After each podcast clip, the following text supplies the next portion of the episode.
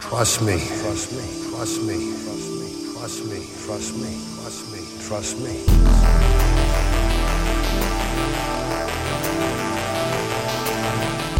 Hello everyone and welcome to episode 168 of Squared Circle Gazette Radio. I am Liam O'Rourke and we are back this week as promised for part 4B of our series talking about the World Wrestling Federation in 1991, a series that we started uh, about a year ago with Kyle Ross and we are very happy to be wrapping it up today. A monster episode clocking in at over three hours. Uh, I want to thank everybody, obviously, not only for listening to last week's show, uh, but also for your patience uh, as we've been approaching the end of the 1991 series.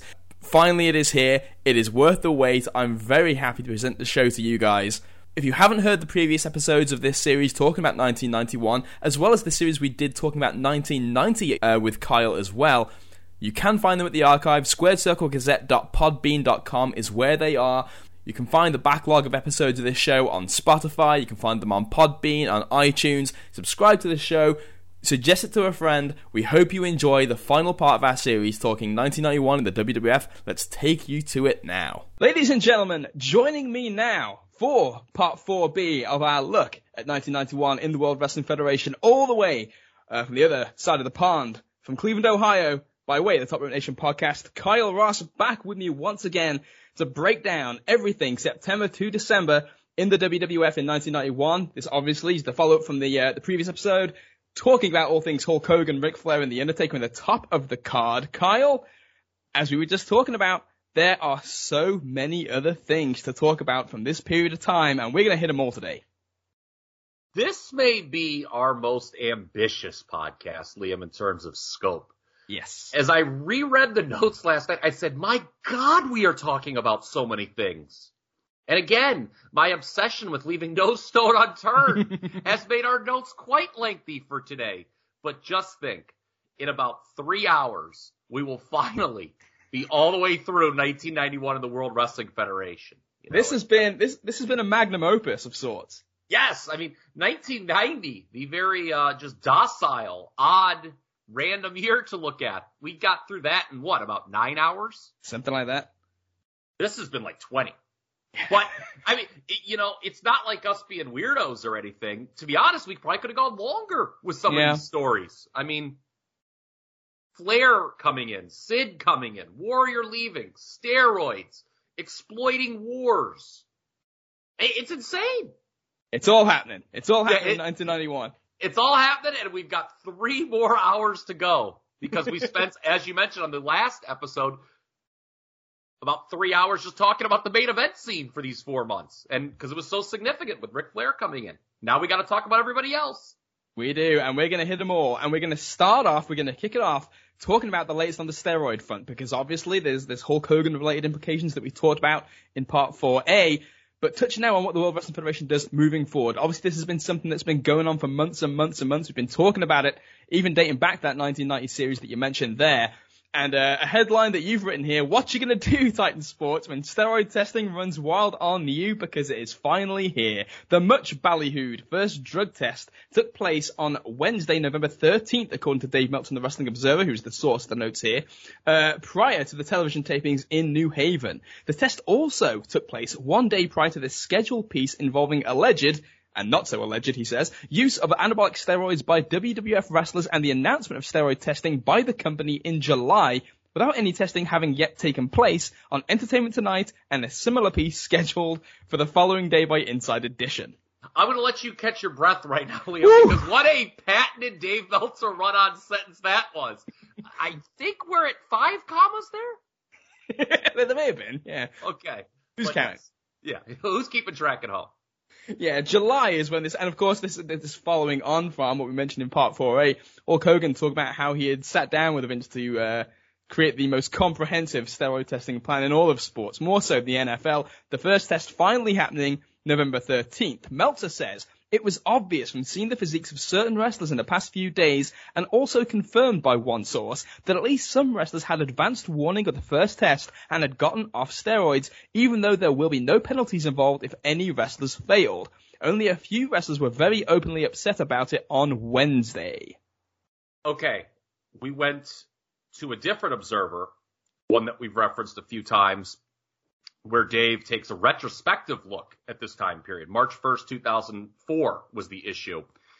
And he mentioned this because you talked about at the very open that the first drug test just so happens to be taking place one day prior to these uh, pieces being run by Inside Edition Entertainment Tonight. Yeah. Meltzer says, as funny as it sounds with the timing, Vince McMahon had scheduled those tests before knowing the dates of those pieces.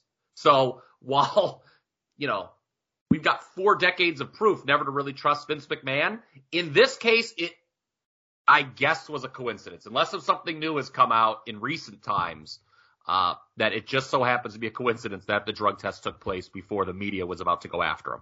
Yeah, and, and I mean, and this is what happens when you you set a torch to the, the semblance of benefit of the doubt. You know, like the idea that they, there might be just you know a little bit of genuine coincidence involved. Because again, for everything that we've heard and talked about in this in this series, rarely does it feel like such a perfect coincidence exists. But I guess it was in the works, and and Meltzer says that this was a coinkydink. So Yeah. well, Inside Edition will have none of it, as we're about to find out. yeah, they didn't buy it. Steve Planamenta of the WWF called both shows to tell them about the testing in New Haven. Inside Edition apparently cared little, says Dave, didn't change its story, and just ended with its host making an apparent snide remark concerning the timing coincidence uh, of the piece and the first test. Entertainment Tonight, however, changed the entire story and rushed to get new comments from Bruno Sammartino and Alex Marvez.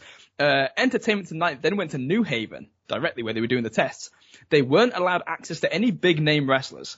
From here, Dave says, the story gets fragmented. I'm not sure if the WWF actually provided them with two jobbers, Brian Donahue and Dusty Wolf, or if they just managed to corral them themselves. Donahue said the steroid testing, and this is a quote from Donahue, from Brian Donahue, not Donahue, the talk show host, uh, is fine with us. It's fine with everyone in that locker room, which is great wrestler talk. Uh, Of course, Donahue himself wasn't tested. Wolf then said he wasn't tested, but as far as he knew, there were some tests given. According to the WWF, they specifically told Entertainment Tonight that the jobbers weren't going to be tested. I've got this picture in my head of just like Entertainment Tonight, like in the back and just like pinning these jobbers in a corner and throwing a microphone in their face.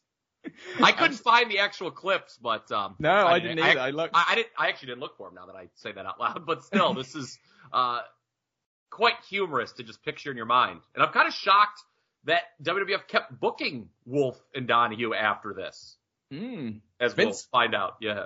Yeah, so Vin- Vince was furious with Entertainment Tonight. I do love the idea that they told Entertainment Tonight the jobbers weren't going to be tested. Like they, I hope they used those words. oh, the, oh, are those the guys who lose on your weekend programming every week? the guy's already in the ring when he come back from commercial. Yeah. yeah. The result was another segment the following Monday after Vince called them up furious.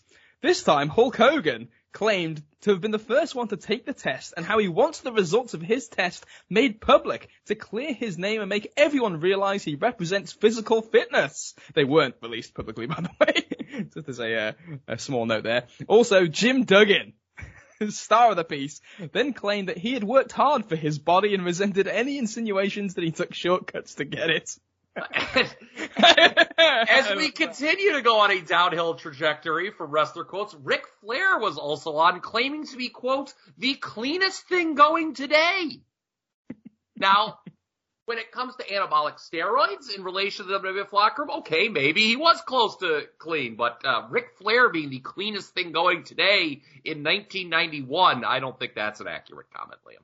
Yeah, n- n- nor do I. think- I do like Jim Duggan there actually being the one to stand up. Of all the people they could get to to make that comment that he worked hard for his body and resented the insinuations he took shortcuts to get it, I, I know. believe Jim Duggan.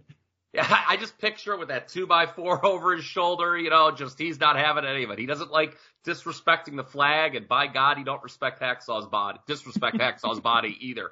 Uh, back to Donahue, he did not get many more dates by 1992, but Wolf was, you know, still used regularly, despite that he, you know, made a real, he made the company look bad in that piece. Yeah, well, I mean, you know, you can really hold it against him. You know, Donahue, guess- Donahue's the one where it's like, yeah, all of us in that locker room. Like that's just, that's just, yeah, wonderful. Mm-hmm. Speak on behalf of everybody. Now, the results of that first drug test, Meltzer says, were not released until months later. Uh, this is also from the retrospective piece that you were talking about before from Dave from 2004. Uh, the results are worse than McMahon feared, or so he claimed. Despite being told in July to get off steroids, 20 of the 41 wrestlers tested positive for steroids. But even before the results came in, McMahon had said to us ahead of time that the testing would be to determine levels of steroids in people's system. Nobody was going to be suspended, but in the second round of testing, scheduled for several weeks later, if those who failed didn't get their levels of steroids down, then they would be suspended for six weeks. Just to throw this in, by the way, this is exactly what they did uh, in the wake of Eddie Guerrero's death as well in 2005. They did the exact same uh, testing for levels, no suspensions to start with. Uh, there were also doctors who handled drug testing in other sports, says Meltzer, who claimed testing for, for levels was inaccurate and were critical of this policy. The reason they didn't count the first test was perhaps because of the fear that if they did, they'd have to not enforce it because they wouldn't have enough people to tour. Which really says a lot. Uh, I mean, was- well, I mean, if half the roster failed, I mean, there you go. Yeah, there's going to be an awful lot of uh, an awful lot of guys like well, Colonel Mustafa if he'd have passed the test. Actually, now that I think about it, but Yeah, I of- mean, you you basically can't run two tours. no, no. Uh, there was another reason as well, says Dave. Some steroids, like Deca-Durabolin, which was one of the more popular steroids of the era, could have stayed in people's system from before July. Highly unlikely, but not impossible. Before the controversy broke and the wrestlers were told to get off steroids, that is. Of course then, as now, there was no testing for growth hormone, and it's become clear in time that a few wrestlers were using GH to maintain their size and cuts during this crackdown. Uh, clenbuterol, which I believe is used to treat asthma, which has become the favorite drug of many in WCW at the time, would have also passed the WWS test, clarifies Dave. I love how there is a preferred steroid in WCW. Well, you know, they, they, they talk, they talk. It goes Yeah, on I- yeah, sure. Yeah, hey, you you won't believe what we're using down here in Atlanta. You guys got to use this. uh, anyway, so twenty of the forty-one wrestlers test positive for steroids. No suspensions initially, except one uh, fine individual got in a little bit of trouble. Kato, or Kato, as Al Hayes uh, refers to him as, aka Paul Diamond, gets a 30-day suspension for cheating on his drug test. and what a Meltzer line this is. Quote, I think he was looking at the Iron Sheik's answers over Sheik's shoulders. This reminds me of a friend in high school who used to cheat on tests by copying off the dumbest guy in class. And when I asked, when I asked him why, he said, that way the teacher will never accuse him of cheating on the tests. As the story goes, they felt he was using fake urine. What? what is that Meltzer quote? Like, I get it. Okay, he got busted using fake urine. You know, he gets suspended. What was that diatribe about his high school buddy cheating on tests? It kind of makes no sense. It's really, it's just like, it's a real bizarre, unnecessary detour that doesn't really make any kind of statement about the story itself at the time. But, uh, yeah, Cater, who by the way was jacked. Yeah, he kind of was. He's like shadily on the quiet. You don't really look for it, but I mean, god damn, you look at Kato in 91 and his shoulders. Oof. Yeah, eh, this was not your older brother's AWA bad company, Paul No. Diamond, any longer. No, no, he, he, he'd gotten quite big. Somewhere, by the way, I think Sid might have read this observer about copying off the dumbest guy and started plotting his genius methods to beat the test next year when he Yes. he brings doesn't he bring out a fake dick or something like that? Oh my god, that's right. That's right. He does. He's like, oh, I can't wait to talk about that. Uh, but yeah, I, so I reread that section because I plopped this quote in the notes about Cato, and I just was like, what is he talking about with looking at the Iron Sheik's answers if he used fake urine? It's not like it was a written test, Dave. I, I was very confused by that quote. Um, more hilarity here. December 4th in Austin, prior to this television taping, the big boss man and Kerry Von Erich spoke to Cub Scouts and their parents about the dangers of drugs, being honest, and honoring your parents. True to form, Von Erich reportedly told the kids that his brother David died after he was repeatedly kicked by a Japanese wrestler. It's all about honesty. I mean, yes, kids, be honest to your parents, and here's a complete line of bullshit about how my brother died.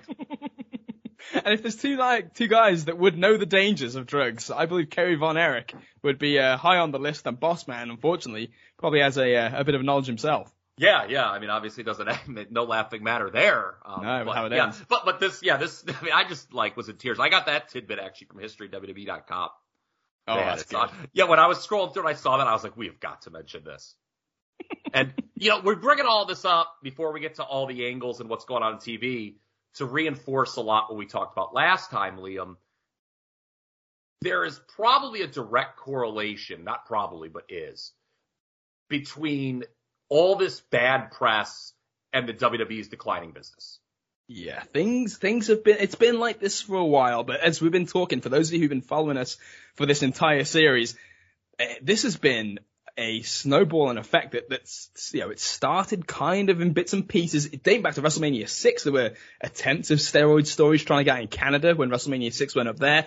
It gathers, you know, the, the, the negative press gathers momentum with the slaughter thing. We've been talking about it all summer long, and it's just carrying on, carrying on, carrying on, and we're going to see the effects of how this goes on business.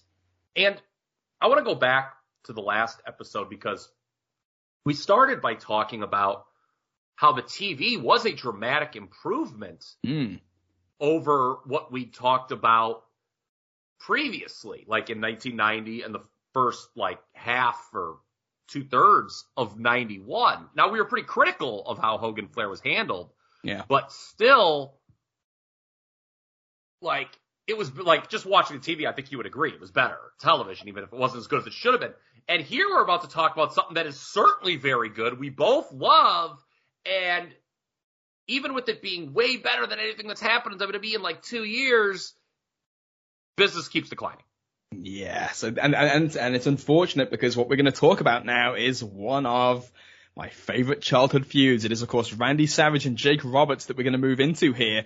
Uh, Meltzer writes that coming off of SummerSlam, which we obviously talked about previously, Savage and Jake was the plan, but Savage himself was not thrilled to be returning, insisting that he wasn't coming back on a full schedule. Uh, Savage isn't going to be doing any wrestling for the foreseeable future, says Dave, uh, but will return to the commentary position on the Superstars of Wrestling show in two or three weeks. Yeah, and we kind of touched on this, not the last episode, but maybe two episodes it was, 3B. But had the Warrior not left, would they have done the reception angle at all? I, Warrior Jake was already a thing. We had speculated does Warrior save Savage? You know, if, if they do it, like, and you know, he would have been, could have, you know, the fact that he was the guy who retired Savage and then would lead the reinstatement charge, that kind of does make sense now as I talk it out. Yeah, Um, but the, the reception angle very much was a way to shoehorn Sid into Warrior's old spot. And I think we mentioned this before too. The match made in heaven without an angle just sounds very bad. Oh yeah, there's there's nothing happening there. I think, uh, like you, I think the angle may still have happened because to me that's the way to cross Warrior and Savage over and start kind of building that reinstatement. The whole idea, because the fact that they'd already laid the groundwork for Taker and Jake to be feuding with Warrior, but nothing was going to happen at SummerSlam. It feels like Warrior makes the save. On, you know, based on what had happened prior to SummerSlam, where they'd done the build where Jake finally turns on the Warrior. Warrior and Savage, you know, two peas in a pod, both having to deal with these guys, and Warrior kind of leading the charge of the reinstatement because he, what, he needs some backup or he wants some help or whatever, and he's the guy that beat Savage in the first place. To me, that's that's a very WWF idea of that era to kind of tie things up. So I do think that they probably would have just probably had Warrior in that. So I mean, you literally said it there. They shoehorned Sid into the Warrior spot. I, I feel like that's what that was. Yeah, absolutely. So, and you know, it made sense. They needed somebody. Um, and we're going to kind of talk about Sid vis-a-vis the Warrior. I think there's a point to be made coming up.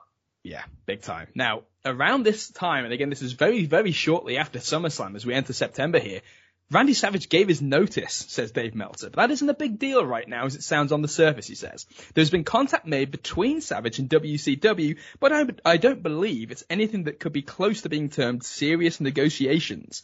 Uh, you can see just how big a threat Titan sees WCW as being today when they devote so much television time to an angle with a guy who was given notice and can actually leave before ever doing the angle, although I'd give you long odds against WCW being able to pull the trigger on this deal since they haven't on any of the big ones yet. Okay, this is crazy Yeah. that Randy Savage gives notice and that there's a big contract squabble when he is in the number two angle in the promotion. And I wanted to know, is this the Savage WCW offer that we hear about down the road um, maybe not until years later, that was bigger than what they offered Flair to stay. We referenced this in part three, pardon me. But I, I've got it like, I don't know when else they would have had contact with Savage around this period. This is where I imagined it was, because again, like, you know, when would they have even bothered making him an offer when he was contracted anyway? You know, like if it seems like there's no real other time for Savage to talk to anybody, because even if it was like you know six months to a year before, it's like his you know his deal wasn't running out then, so even if they talked, he can't go anywhere. So this feels like this is the time with, and again, post Flair, this is this is uh, the whole idea of it being bigger than what they offered Flair to stay. Well, that has to be after Flair left, so here you go. Yeah, it makes sense that they're more desperate right now because mm-hmm. you know WCW we're actually going to reference their turning point a little bit later on in this podcast. Yes, WCW's turning point will be mentioned, but they're, I mean, they're in the absolute shitter right now. I believe, as we talked about when Flair left, I mean, that four month period of June through October is just dreadful on their end. So I could see them just throwing a lot of money at Randy Savage. Yeah. Well, they had Flair's salary, I guess. They didn't really sign anybody else at that point. Yeah. And, uh, spoiler alert, Randy Savage obviously does not leave. no, but they did end up picking up Rick Rude instead, so that wasn't too bad. Mm-hmm. When his deal expires, because he had yes. the one year non compete.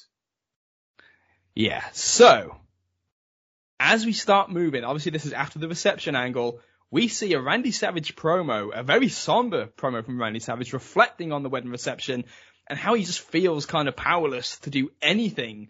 Obviously, because now that he can't wrestle, he can't do anything to kind of get back at Jake and the Undertaker, and he urges Sid to be the guy to kick Sid's, uh, to kick uh, Jake's ass on his behalf which is this is a good this is a good promo. This is a great promo. You think about all the great promos Randy Savage has done in his career. I would put this on the top tier. I heard it a few years ago on Between the Sheets when Zellner and Bix raved about it. I had not recalled it at that time. Like it was not a promo that I don't think had really been talked about a lot through the years, but they play it. I'm like, oh my God this is really good. It really just takes you right into the angle. The the one awkward thing about the angle, which is Savage not being able to do anything about it, and him kind of going, "Well, hopefully Sid Justice can," sort of comes to the forefront, right? Like, yeah. like, no, I don't want that. I want you to kick his ass, Randy. and uh, we should reference there was another angle. It's mentioned on TV, but I don't. It's never shown him trashing Jack Tunney's office. I think they just bring it up on TV that it happened, but there's never any video of that happening, correct? I've never seen it. Okay, so I, I hadn't either, and I looked. It wasn't on our footage, so I, I think it was just something like, well, reportedly Randy Savage was furious about his reinstatement being turned on. He trashed Jack Tunney's office. I think that's how they handled it. Um, the other thing that was a little awkward. It was Savage. He asked Liz, I believe, multiple times. Liz was off camera. This interview took place uh, at Savage's home. Mm-hmm. Uh, but he, he, kept ask, yeah, he kept asking if she needed any help with the laundry. like he's just going to step away from this interview on national television yeah. to hey, help hey, out Gene, with delicates. Yeah, hey Gene, I gotta, you know, Gene, I gotta fold these towels. But yeah, other, we've made a few jokes here, but people really need to seek this out. This is a tremendous, tremendous promo by Randy Savage post uh, wedding angle and um, you know, obviously building as this feud goes along.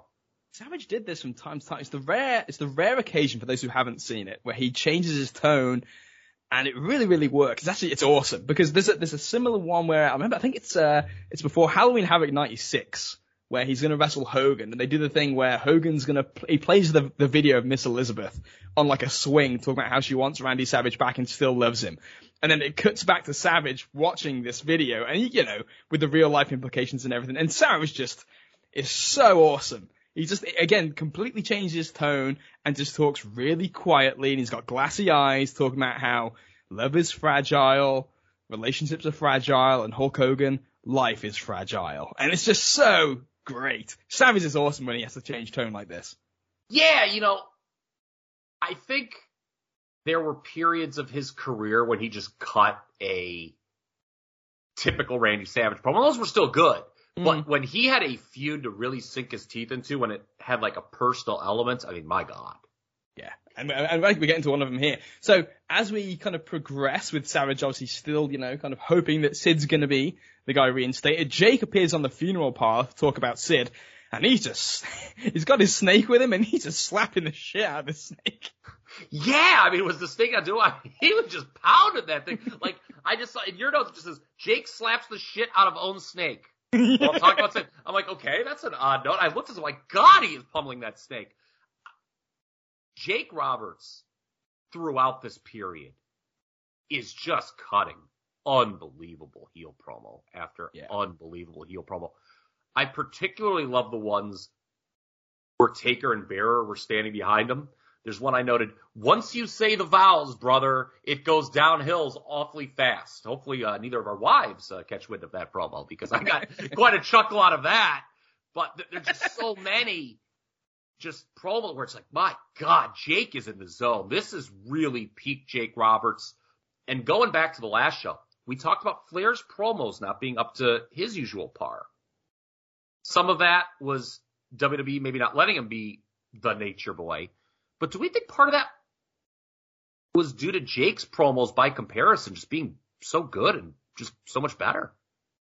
Yeah, I think part of it. I, you know, Flair, we, we talked about this before. Flair's promos felt kind of like Vince's words and Vince's Vince's vision for what Flair was going to be. Words that Vince himself isn't really all in on, and obviously just being delivered with Rick's delivery.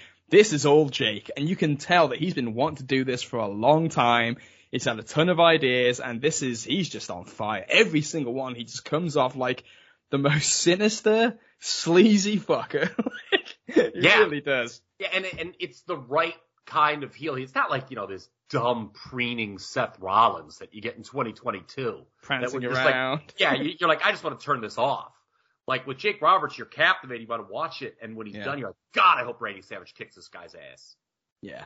Unfortunately, we still got to rely on Sid Justice being the one to kick his ass, and that was problematic, as we're going to talk about here. Oh, what a segue, Kyle. Advances for the Sid Justice versus Jake Roberts matches a week around the horn, reports Dave Meltzer in The Observer. It's no secret as to why, because the angle is with Randy Savage, but Savage still hasn't agreed to go back on the road.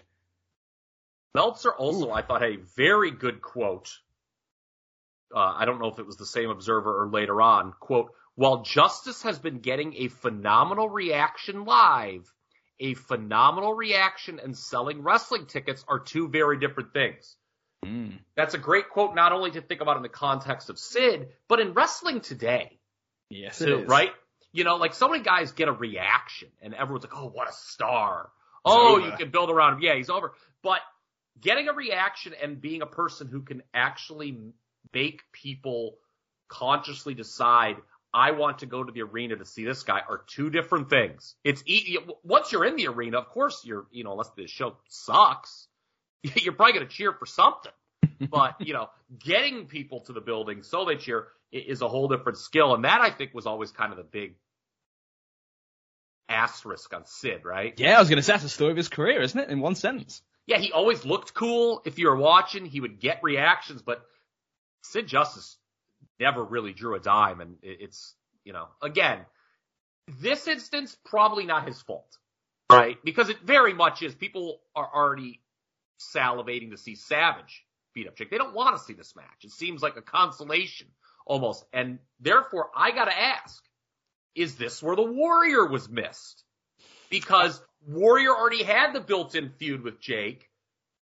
And that was from the Cobra thing they did over the summer. Whereas Sid, it's just kind of, we say, we used the term shoehorn earlier. Could Warrior and Jake have drawn in the interim before you got to Savage and Jake? At least better than Sid Jake did. Oh yeah, I, I would say so. And the other thing too is people, you know, in, in Sid's really pretty damn new. You know, like I said, Yeah. he's, he's only been around for like a month and a half, two months at this point when they start doing the matches. So I, you know, I, I'll give Sid a little bit of a, a benefit of the doubt there, but it, I would have loved to have seen in context to the time how well Jake and Warrior did as a draw, especially based on what happens, obviously with Jake and Savage that we're going to talk about. Warrior was a big star. Warrior had sold tickets with Undertaker all summer and was doing tremendous business. So I really would have been interested. It would have been, it would have been actually kind of the, the, the definitive line on Jake that we never really get on how well he would do. Yeah, and I'm gonna just if we can just stall for a little bit, I'm gonna look at something real quick here to see if we have any did the Warrior and Jake work at all on house shows before Warrior quit? I'm seeing in August leading up to SummerSlam, it's all Undertaker Ultimate Warrior. So did they ever even once work on house shows, Ultimate Warrior Undertaker, Ultimate War. I, I don't know if there's a single instance of them actually working. Like I'd love to see if you know there was, and we've got an attendance figure on that. So yeah, we know he leaves at Summers. I don't think there was. I don't think there would have been anyway because he, he turned very shortly before SummerSlam, and they would have needed the time to advertise the match ahead of time for it to have done any kind of business. So A great point. A great point. So yeah, we have no evidence whatsoever to compare that. No, so it's, it's very, very tough to kind of say. But again, that the, the missing piece of the puzzle, while Savage isn't there, Sid's getting his feet under him still and is kind of not really belonging to this angle, whereas Warrior did and had been built in for months. A, a huge blow, a huge blow, and it kind of, as we'll see, maybe kind of kneecaps them out of the gate, but we'll we'll see where they go.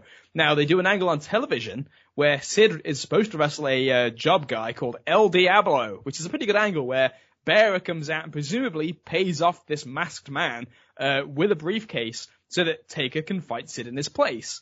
Diablo, who leaves, runs back down when the fight gets going to attack Sid, revealing that El Diablo is Jake Roberts. Uh, I think Bearer wheels out the casket, the briefcase gets opened to reveal a, a huge snake inside. They tie Sid in the ropes, and Jim Duggan is the guy that makes the save here. Yeah, if you're scratching your head, why Jim Duggan? Obviously, Savage can't get physically involved because he's trying to be reinstated. They, we'll get to this, why this pairing happened in a little bit, but they do run tag matches later in the fall, Duggan and Savage against Jake and Taker. So, you know, I guess they had maybe some semblance of that. And that's why they chose Duggan to run in here. It is a solid angle. I liked it. I have a question for you. Sid and Taker is something that felt like it had potential.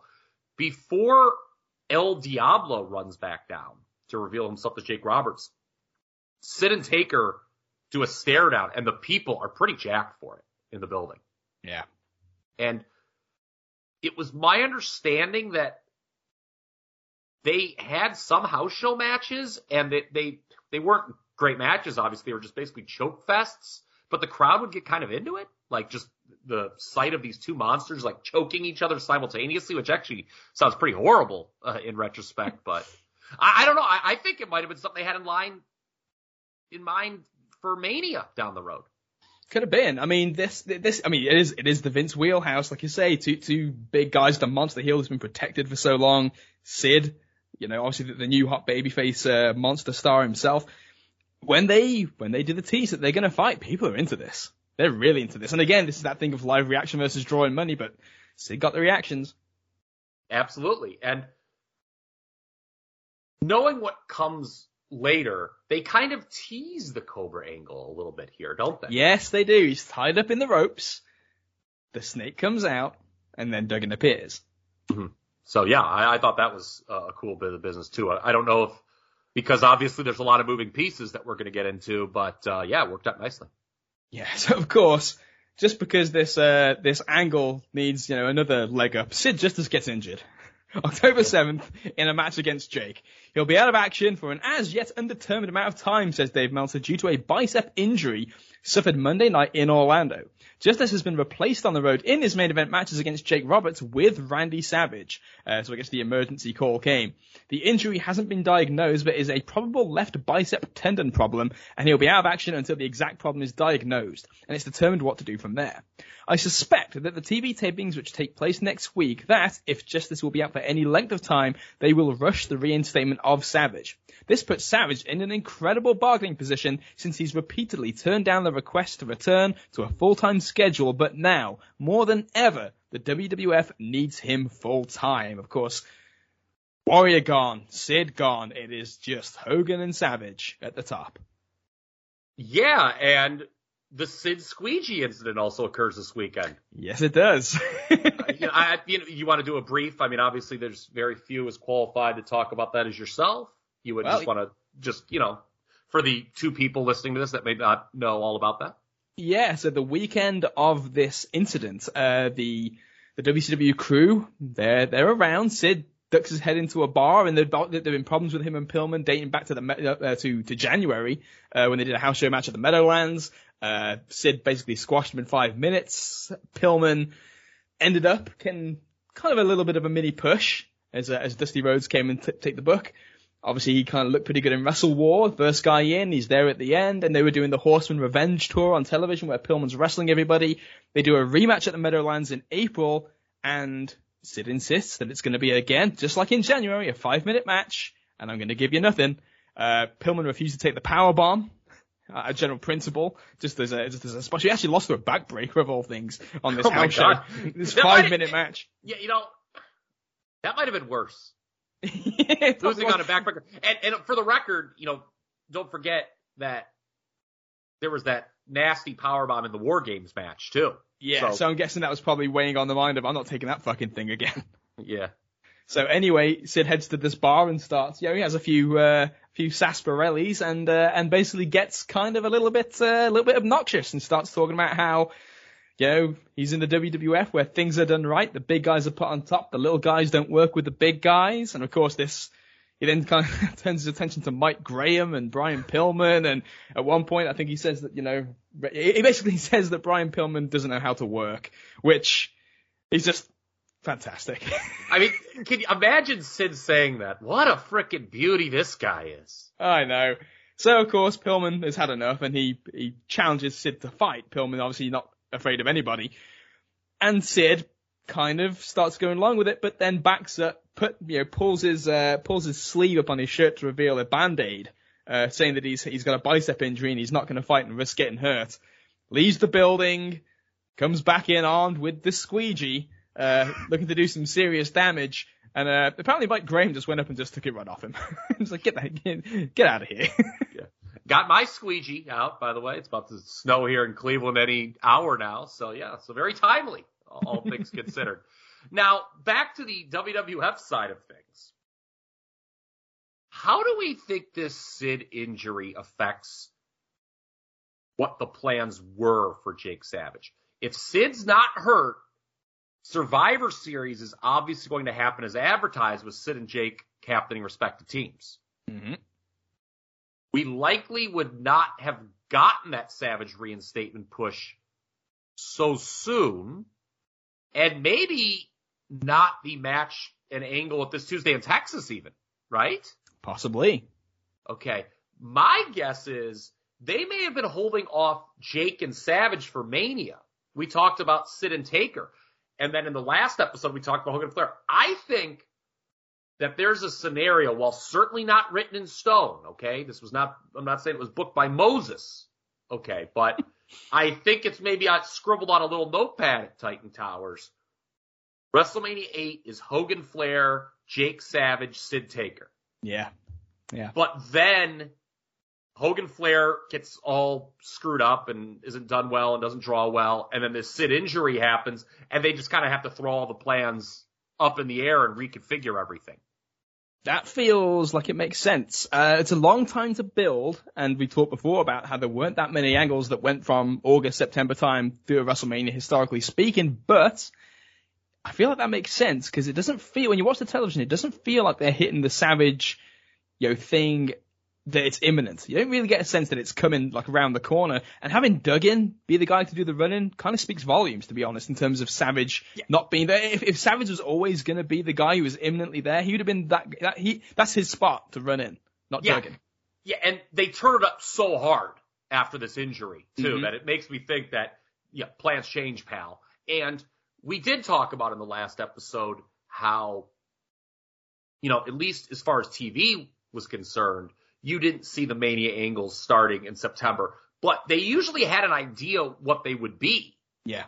The company, right? Like I think if you look back at WrestleMania 7, just the previous year here that we're talking about, it's pretty obvious that they had Hogan Slaughter, Savage Warrior penciled in as the two top matches, probably early fall. Yeah, probably around this time. Yeah. So, and generally speaking, go back to any year, by the fall, I think they knew where they wanted to go for WrestleMania. This is probably the first time where they weren't a hundred percent sure. And there was talk, I don't know where I got this from now, but I didn't, I didn't cite it, but there was talk that the Cobra angle was originally intended for Sid. So he the code would bite Sid. Yeah. Did you ever hear about this? No, no.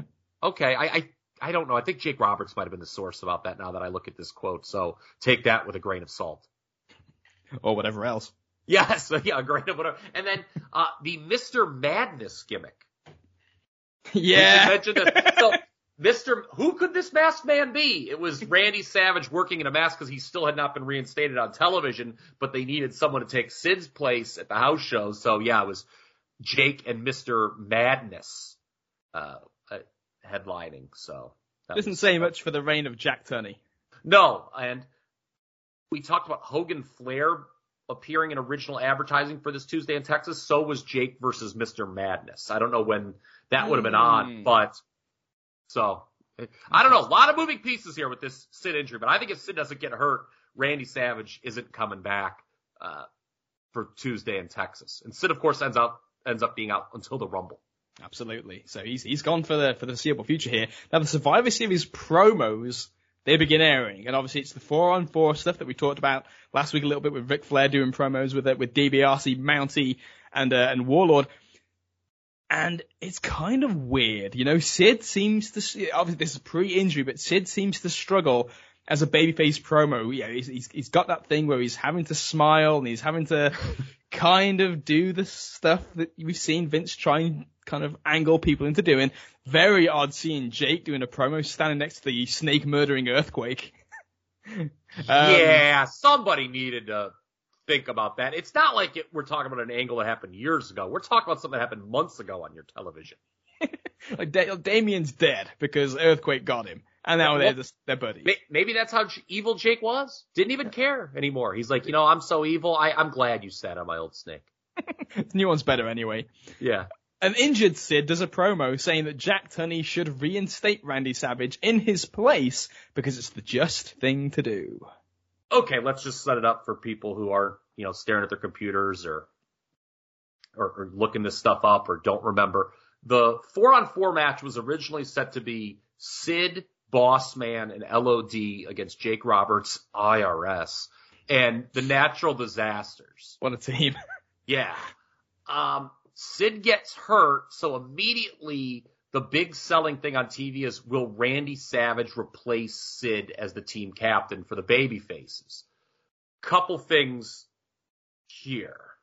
Uh, you, we already kind of touched on it. Jake and Earthquake being on the same team, just so egregious. I, I was trying to find other examples to compare it to. So Piper and Snuka were on the same team in 89 but that was at least years removed from their feud. And Piper, Yeah. I believe, at the Survivor Series, says something. When Like- they're in the shower. Yeah, yes, when they're in the shower. what a what an incredible follow up that is. Yes, Liam, when they are in the shower, uh, he's like, oh, and you know about this guy, and I know about this guy. Like he's he does touch on their past and sort of let you know it's like, yeah, I know about this guy's all about. I want him on my team Yeah. because I know what it's all about. Uh, Randy Savage and Ricky Steamboat were teammates in '87. Now that's a pretty good comp for this because Yep. it's the same year. And even they cut a promo acknowledging it. Now Steamboat, I think, was a replacement for maybe JYD. Hmm. Um, but I specifically remember a podium promo where they acknowledged their past and said this was all about, you know, their mutual enemy, the Honky Tonk Man. Yes. Here, there was nothing of that whatsoever. It was just, oh yeah, Earthquake's teaming up with Jake Roberts, and there's no acknowledgement whatsoever of what used to happen. And that's Yeah. pretty bad. It's something that we would expect from today's WWE. Yeah, quite frankly. Yeah, because it, that, that's the kind of thing that it's it's a it's a one liner. It's Jake just saying, "I know how how evil this guy is," and again, same thing that Piper and Snuka said. You know, I know what this guy's all about, better than most, and and someone that dark is a guy I want on my side. You know, something like that. Anything could have worked. Yeah, and so the rest of these teams, let's mention some real nondescript feuds here with Bossman and IRS and your tag title feud of LOD and Disasters. You know, as there was like nothing going on with the television with that. No hot angle, no nothing. Like Bossman and Irwin, I mean, they've mentioned each other in promos, but nothing had actually happened. Like, why, why are they beefing? Yeah, and I mean LOD Disasters, that basically just goes back to SummerSlam when the disasters were harassing Earthquake and LOD came or Oh, uh, Andre. Andre, Andre, pardon me, and LOD came to Andre's rescue. but yeah, I mean, these were just like, those were just two awful feuds. I mean, I get that the captain stuff is carrying it, but, ugh. Yeah, not a lot to. Say. I mean, yeah, I'm not sure there's any IRS feud that's going to set the world on fire. Anyway, No, but- no, no, it's not. But like this, I mean, we've talked about Boss Man quite a bit, you and I, here on these podcasts. You know, how he was kind of, you know, a bit of an unsung hero of 1990. yeah, And, you know, he challenges Perfect at WrestleMania. He has the feud with the Mountie in the summer, which is fun. You know, 92, people remember the feud with Nailz. Obviously, this, you know, working with fucking IRS is like the one cold period the boss man had in this whole run. imagine that.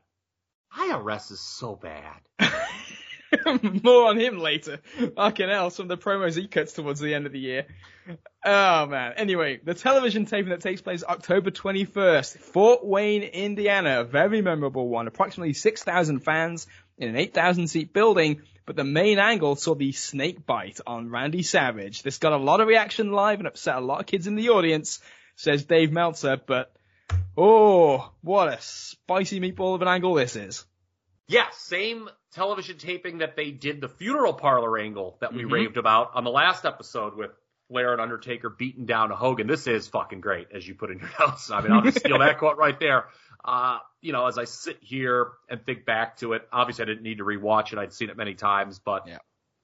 the line that just sticks with me, for the love of God, will someone help Randy Savage? I mean, this let Vince McMahon be peak Vince as an announcer. Yeah, this is this is this is him.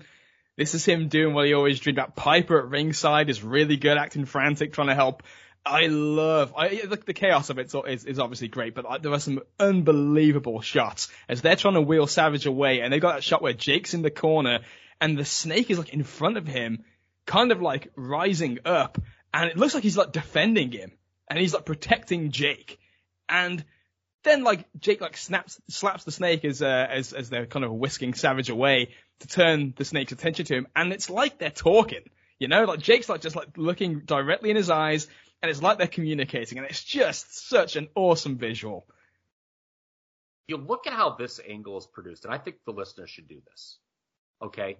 When you're watching this back, compare it to how just poorly and shot and overproduced modern WWE is. Yeah, Like, technology is supposed to enhance, you would think, but it, it clearly, you know, here, 30 years ago, they just knew how to shot this and they shot it perfectly. yeah, It, it was just unbelievable. Uh, we should talk about how the angle started. So Jake wins a squash match. And then he starts calling out Savage. yeah, And it's great. So Savage, at this point, they're really pushing the reinstatement thing hard on television. And this is like, this airs right before Survivor Series. Like right before. Mhm. And the, they're intimating that Savage is so close to being reinstated. Just, he's just gotta behave himself for like one more week. right? And so that makes Savage or Roberts just daring him to get in the ring. He calls him like gutless and now he's hiding behind a skirt. And I think Jake even mentions Piper's skirt and Elizabeth's Yeah. skirt. And Vince is like, don't listen to him. Just don't listen to him. And then, then finally Savage, it was so great. So he's like, I'm just going to go get a closer look. And, Vin, and, and, and Piper's like, no, that's not a, and Vince is like, no, no, he just wants a closer look like Vince, you dumbass. but like, God bless you, Vince. Like, you know, he's just playing along. And then Savage, yeah, gets in the ring, and obviously we all know what happens. He gets beat down, hooked in the ropes.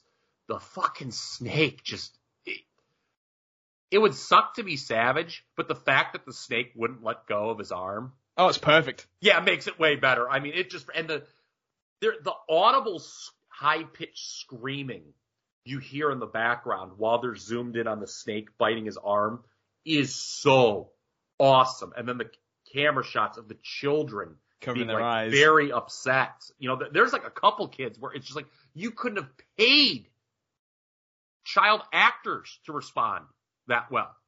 This was it's- just perfect. This was as good of an angle as you'll get on syndicated television. I absolutely loved it. It is one of the most memorable angles of this time period. Just a complete home run. absolute home run. The the the thing, what's great about this especially because again, I, I saw this in retrospect, but I, when I saw it, I didn't know that it was happening as it was as it was unfolding as I watched the uh, the video. But you've had years of Jake bringing this snake out, and they've never done anything like this. There's been teasers, and there's been you know, all the heels are scared. When he pulls the snake out, and they're like, "What's he gonna do? What's he gonna do?" And there's that thing where he just picks it up and like they're teasing it, and the officials come to ringside, and the, the snake's kind of you know going all over the place. At one point, it's like he snaps at Savage's face, which is a little bit daunting. And then when he actually like sinks in, it's like, oh my god, it's actually you know this is actually happening. Like this, it's just something that I could imagine would just blow away somebody who'd been watching for years because this is just this is just something that you hadn't seen before. You know what's crazy is by modern standards, this angle doesn't occupy a lot of TV time. No. I mean, it, it, it's not like it took up like 10 minutes or anything, they, but they, the way it happens, like you talk about like how they build it up and everything, everything you're saying, everything gets a chance to breathe. Yeah. And that just builds the drama. It's not rushed. Like it, it's amazing how they could, they could do less in a shorter period of time back then, yet accomplish so much more. Yeah, yeah, because because the ideas are simpler. It's like, okay, what's going to happen in this angle? The snake's going to bite Savage. There's not going to be a, but it's the how do we get the most out of this? What is going to be pushed as a serious thing and will look like a serious thing? And it's it's the again, it's, it's the bill. It's not just Jake attacks him and does it. It's the taunting him, taunting him. The the fights on. He ties him in the ropes the the tease of the snake, the officials, Elizabeth screaming. Yes. Vince the, yelling, that snake better be devenomized. Yes.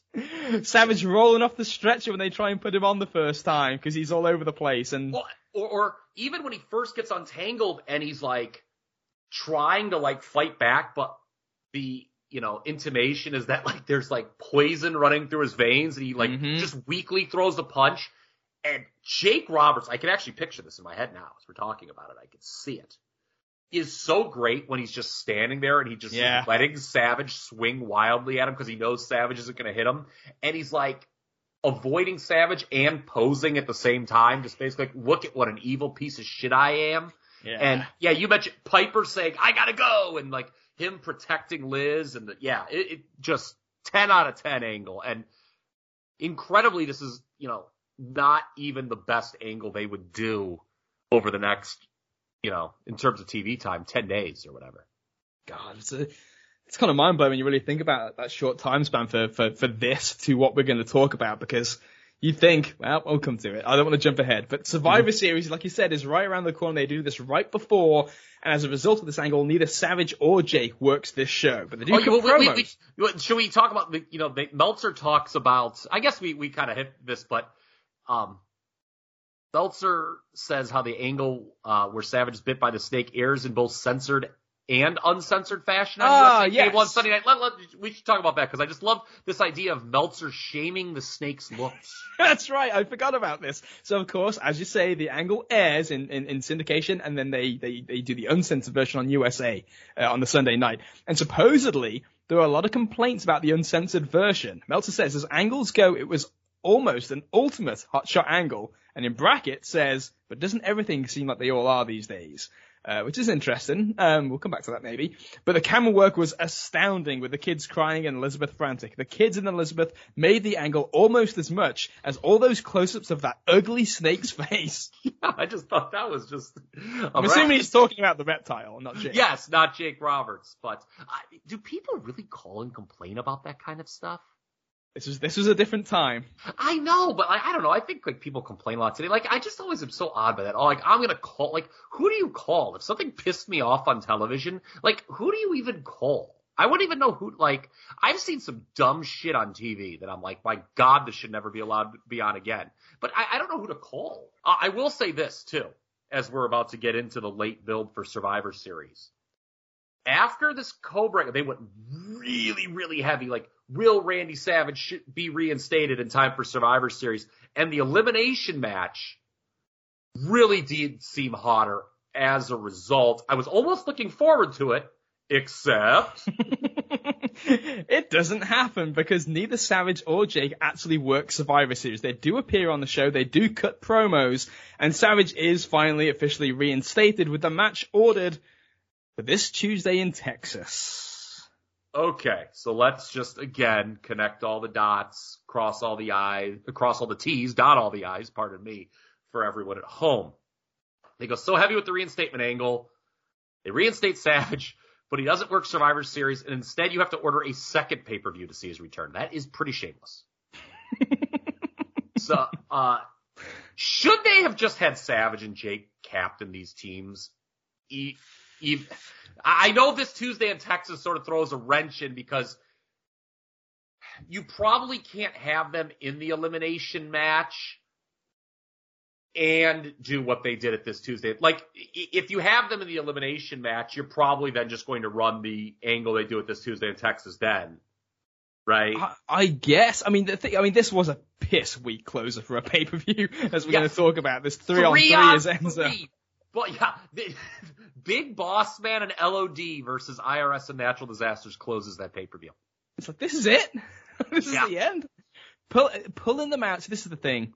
Pulling them out does feel like the right move when you think about how. I mean, they really badly wanted that second pay per view to draw, and they wanted this concept to be a success. So if you're going to do that, I guess it makes sense to do it there since you had Hogan and, and Taker, the, the first Hogan Taker match at Yeah. Survivor Series. Do you need both? At the same time, like Savage, like after the reception angle, all the talk, the snake bite, the idea of him like standing on the apron waiting for the tag is is a little bit kind of odd. And then you just know they would have done like a, they probably you know they probably would have done a gutless finish anyway, like the the, the countouts and DQs you'd expect in Survivor Series. So it may have actually cooled things down before they got to the big match, whenever it would have been. Yeah, good point. Good point. Uh, we should also point out Jake's sweater for his promo. A special costume, not just the sweater, but the sweater with the leather trousers. Yes. A uh, phenomenal outfit for Thanksgiving Eve for Jake. My God, I would have loved to, you know, have thanks turkey dinner at uh, the Roberts household here, or pardon me, the, the Smith household, as it may be.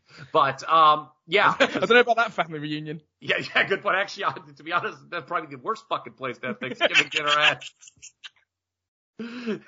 I, I must not make must not make Grizzly Smith joke. Must not make Grizzly Smith joke. Uh so yeah, I you know, we talked about on the last episode, you know, the combined revenue of Survivor Series and this Tuesday in Texas, and if that makes you rethink the idea of being a failure. Yeah. Because of, and we, people can, you know, remember that, but man, it, with, in the case of Savage and Jake, it makes you think it would have been better to just have one pay-per-view.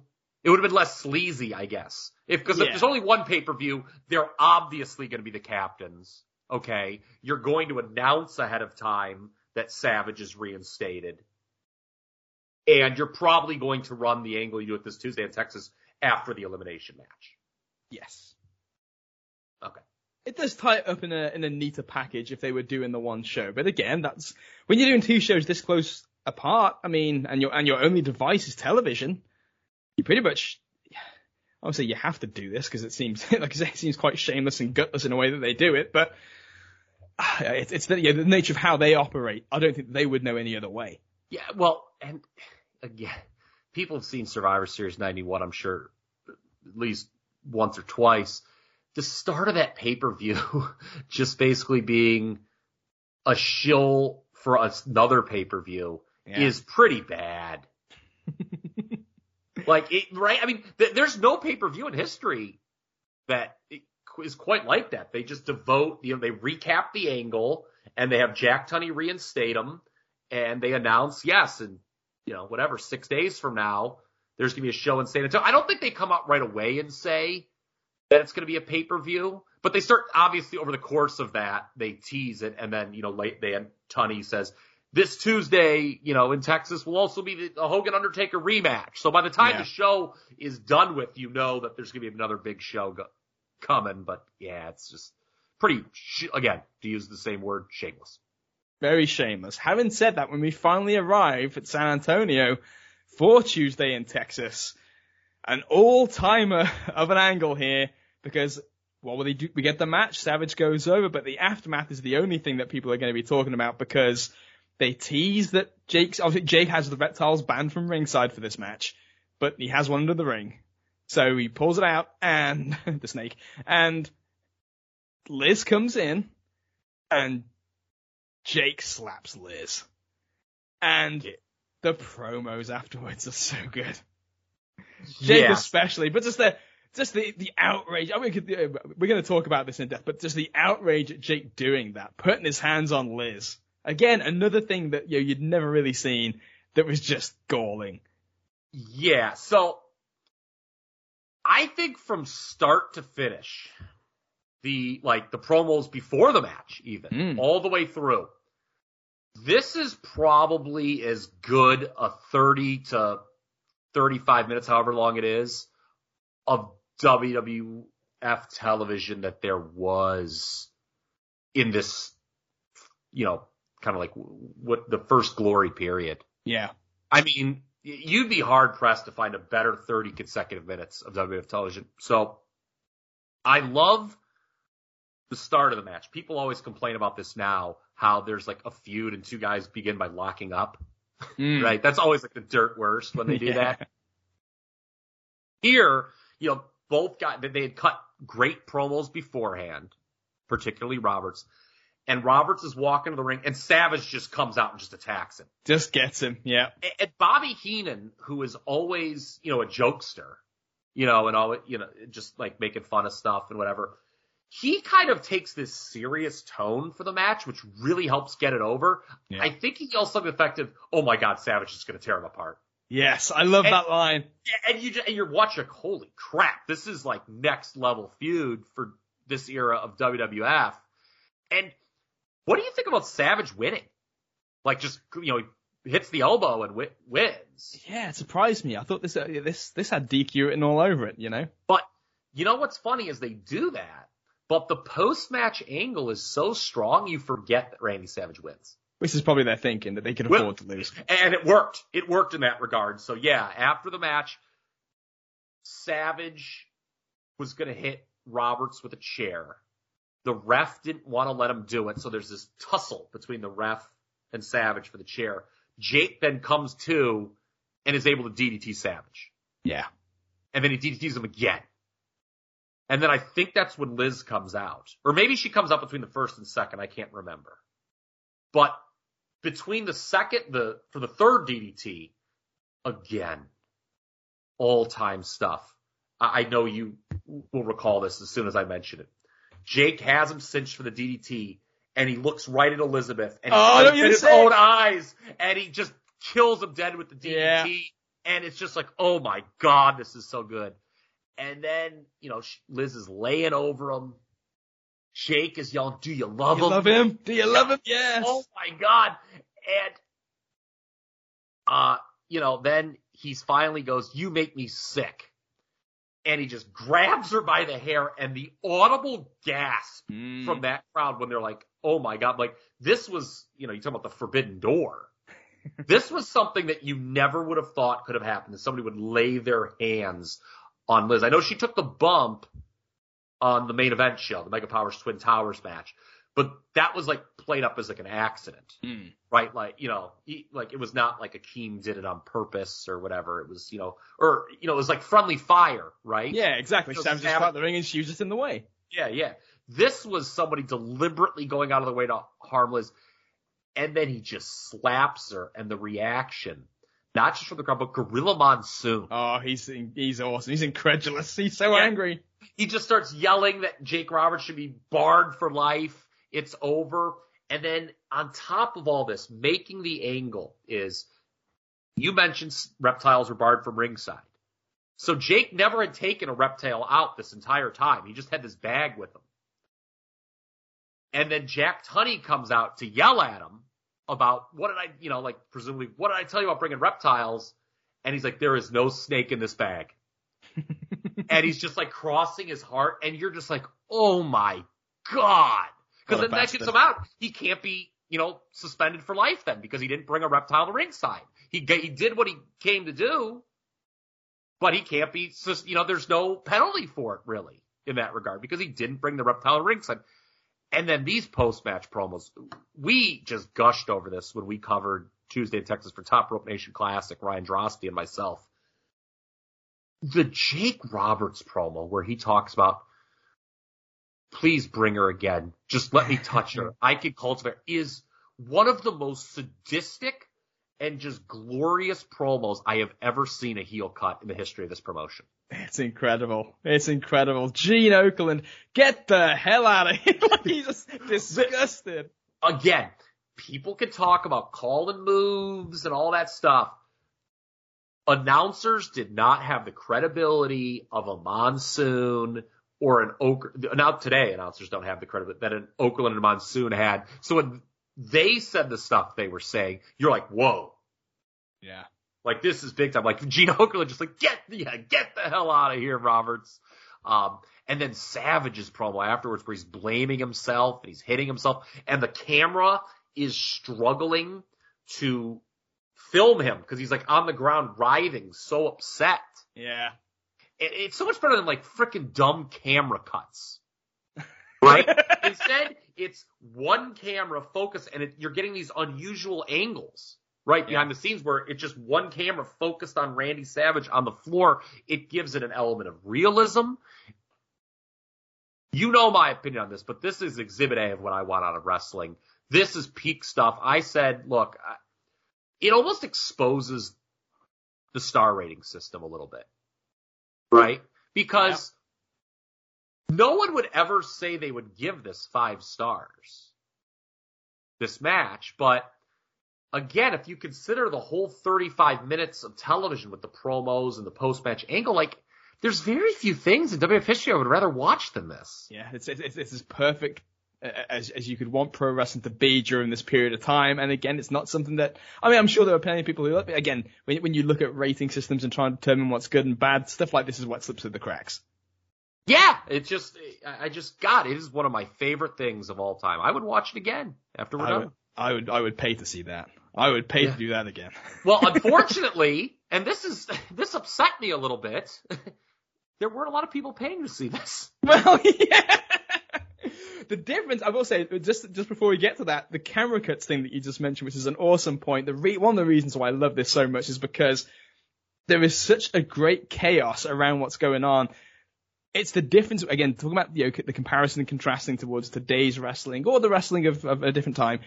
This is something where Savage and Jake are doing their thing, and the it's like it's happening, and the cameras are having to they're having to try to record what's going on.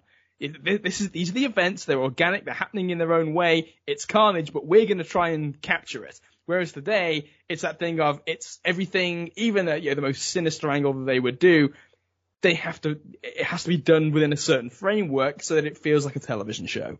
Which is Yeah. the, the, the difference of you know, working to the cameras, which I know they, they teach them to do, towards fuck it, you do your thing and it's our job. We'll go out of our way to try and capture capture the emotion that you're throwing out there. Yes, yes, yes, yes. I have wanted an opportunity to make this point randomly about shitty modern WWE TV, and I'm, by God, I'm going to make it right now because it just fits. The floor is yours. Okay, so I'm thinking about brawls. You know, there's a lot of like multi-person matches nowadays in WWE. You know, uh, like Money in the Bank and stuff, whatnot. And you and I, I know agree. We hate how they're done. How only two people are allowed to do anything at one time Yeah. because the camera has to just be doing all these different shots on just those two people and everyone else lays around. That is not how professional wrestling should be done. And I don't give a fuck how much money Kevin Dunn has in the bank. He's wrong. Okay. He's just wrong.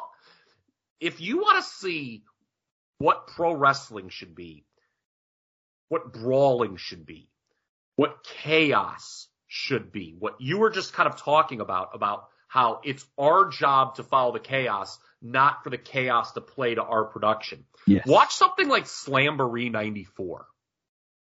Foley and Sullivan against the Nasties. Oh, where yeah. when you watch that match, it what I love about it so much is you do miss some of the action because the cameras you're watching it, and for ten minutes you just you feel that these camera these poor cameramen are just running around, you know, risking their lives to film everything that's going on in the arena. That's the way brawling should be done. Yeah. And if you disagree with me, I no offense, you're just wrong.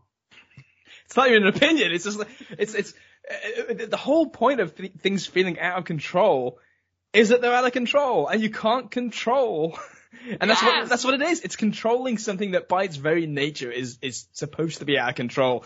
All of those that the, the, the great brawls from that period of time, it is it is not perfectly framed. It's not perfectly shot. Yeah, the, the, I'm I'm thinking of things like even in the over the edge '98 match where where Austin clotheslines dude over the barricade, and he lands on his fucking head, and the That is, crowd. by the way, one of the greatest single spots in pro wrestling history. Oh, I love that spot so much because and, and it's Jim Ross just fucking losing his mind on commentary. Okay. Did, did, did, okay. Oh! oh Okay, I'm gonna ask you, sir.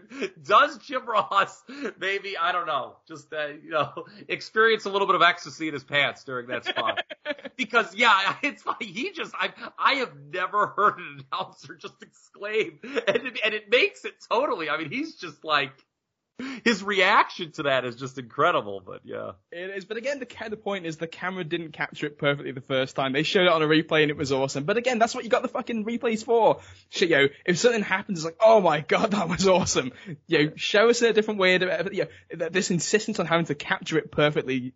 Uh, as it's playing out, it, it's, it's a lot of overthinking about blocking and a lot of overthinking about television production, and and you know, unfortunately, that's kind of the way that it goes. But You know uh? And you know what's funny? Going back to the TV angle, that with the cobra biting, you know, the production was lauded, rightfully so. It Mhm. feels like they did shoot it right, but it's just funny how it.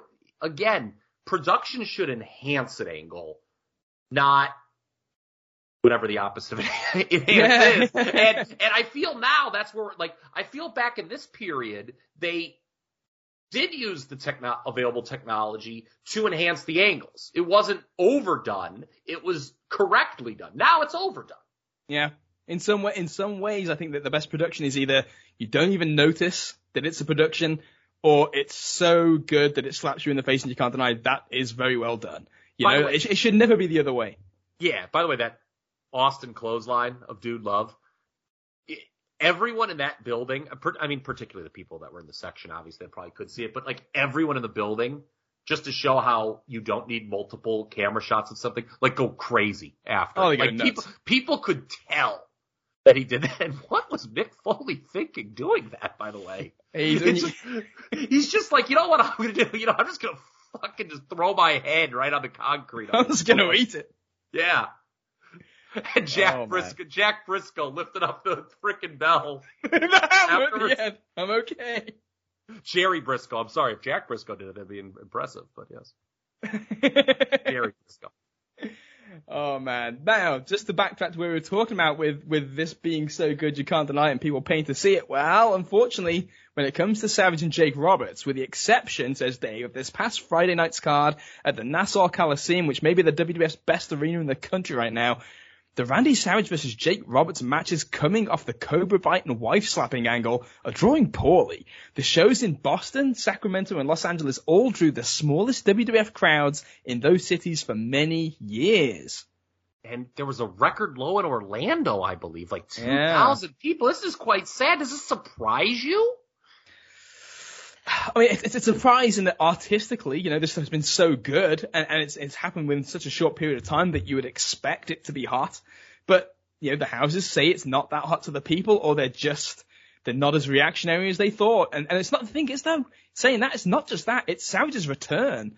After all that TV time dedicating to, you mm-hmm. know, the end of Savage's career, the wedding, you, you, you know, the reinstatement, you'd think that there would be like this if you thought there was this desire for Savage to be back, you know, in the arenas and that people were going to like flock to the tickets, that did not happen at all. I mean, you can't, from that perspective, you can't call it anything but a massive disappointment. And actually, may really be the biggest wake up call to just how cold the promotion is. Yes, I was going to say. I wonder if this is, is larger factors at play. That the promotion mm. is just down across the board. As much as we don't want to admit it, I mean, was this angle maybe too hot for like the WWF audience? It could be. It could be. I don't know. Um, I, you know, I didn't put my money where my mouth was. I looked. They ran Richfield. Uh, you know, down old I seventy seven here in in Ohio. I didn't go. Interesting. Um, now I mean I was eleven years old, and it's not like I could just drive myself. I would have. I remember watching this Tuesday in Texas. It was the first time I ever wished I'd ordered the pay per view.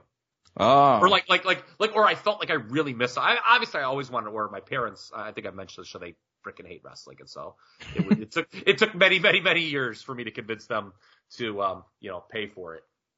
to pony up. Yeah, but uh, yeah, I, I, I mean, I remember being really into it as a kid, but yeah, I didn't go to the to the house show. I, I just not really sure what you can attribute that to. I think it's probably multiple factors. They start talking about uh, putting Elizabeth on the road with Savage to try to boost Yeah. attendance. I mean, I know that happens for a little bit. I think. Yeah, I mean, it is. It's easy to look at in isolation, as we are in the podcast. They're talking about like this, this, this segmented period of time. But again, this is coming off a very dull 1990, a disastrous WrestleMania period with the slaughter angle. They've lost the Warrior. The, the, the there's a lot of there is a. I mean, Meltzer mentioned it before. There's a lot of hot. You know, everything feels like a hot shot angle. And maybe there's a sense of diminishing returns, uh, live, like, like live in the moment. I mean, this is again, this is not for me to say in the sense that I was not watching at the time, and I and I can't imagine when I watch this that I would be like, oh my god, I've got to see this. But I mean, the numbers are what they are, which is like you say, very sad, very telling. Yeah, and another thing we need to remember, those of us who are firmly in the wrestling bubble in 2022, when people leave or stop watching something, you can't expect them just to come right back with one hot angle No. because they didn't watch it. They stopped watching it. It's not a priority for them. So it may be a case of, well, you've just got fewer people watching your TV and that's what you get. Like, Yeah. it, you know, I know in school, I think I was like in sixth grade this year, people Yeah. were still talking wrestling. I don't know if they talked about this though. I remember, uh, you know, we can mention this when we get to 92. I remember the barber shop angle got mentioned in homeroom. I remember Warrior returning at WrestleMania 8 was a, a little bit of chatter, but, um, this wasn't. I don't remember talking to anyone about this at Hmm. school necessarily as much as I liked it. But I don't know. I mean, that was a long time ago and, you know, I've certainly done a lot of damage to my brain. So take that with a grain of salt. But or whatever else. yeah, yeah, or or again, or whatever else. Uh, Savage reportedly down to 185 to 204 pounds in that range, and working in a shirt, as Meltzer claims, for quote obvious reasons. hmm. I wonder what they were. Yes, obviously. Uh, let's go back to New Haven and the start of the show for that. Yeah. Other news, as I was combing through the Observer for every last detail, I came across this and remembered it. So, not sure uh, what your fondest memories are, Liam, of the 1991 Major League Baseball World Series. Not great. Okay. I, I, does anyone over there give a damn about Major League Baseball or the sport of baseball in general? Uh, it got. I, I- don't. It doesn't have a massive following, and I mean, it was. I remember like on Channel Five over here in 1997, 1998, Live and Dangerous was was was my first exposure to it. There was a show that would show it at like one in the morning, and like I would always try and watch and would just fall asleep before the game, you know, like the third innings or something like that. And it, it was it was tough going, but yes, I, I don't think that has a massive following. People are aware of it, but it's just it doesn't connect really that well over here. Sure. Okay. Well, the 1991 World Series was a great one between the Twins and the Braves. Won seven games. Probably the best World Series of my lifetime, I think. Um, certainly of my youth. I remember watching those games pretty closely. And I think it was game two. There was a play. Folks, just bear with me. This, we're going somewhere with this. Okay. Uh, in game two, there was a play at first base where Atlanta's Ron Gant tried getting back to the bag.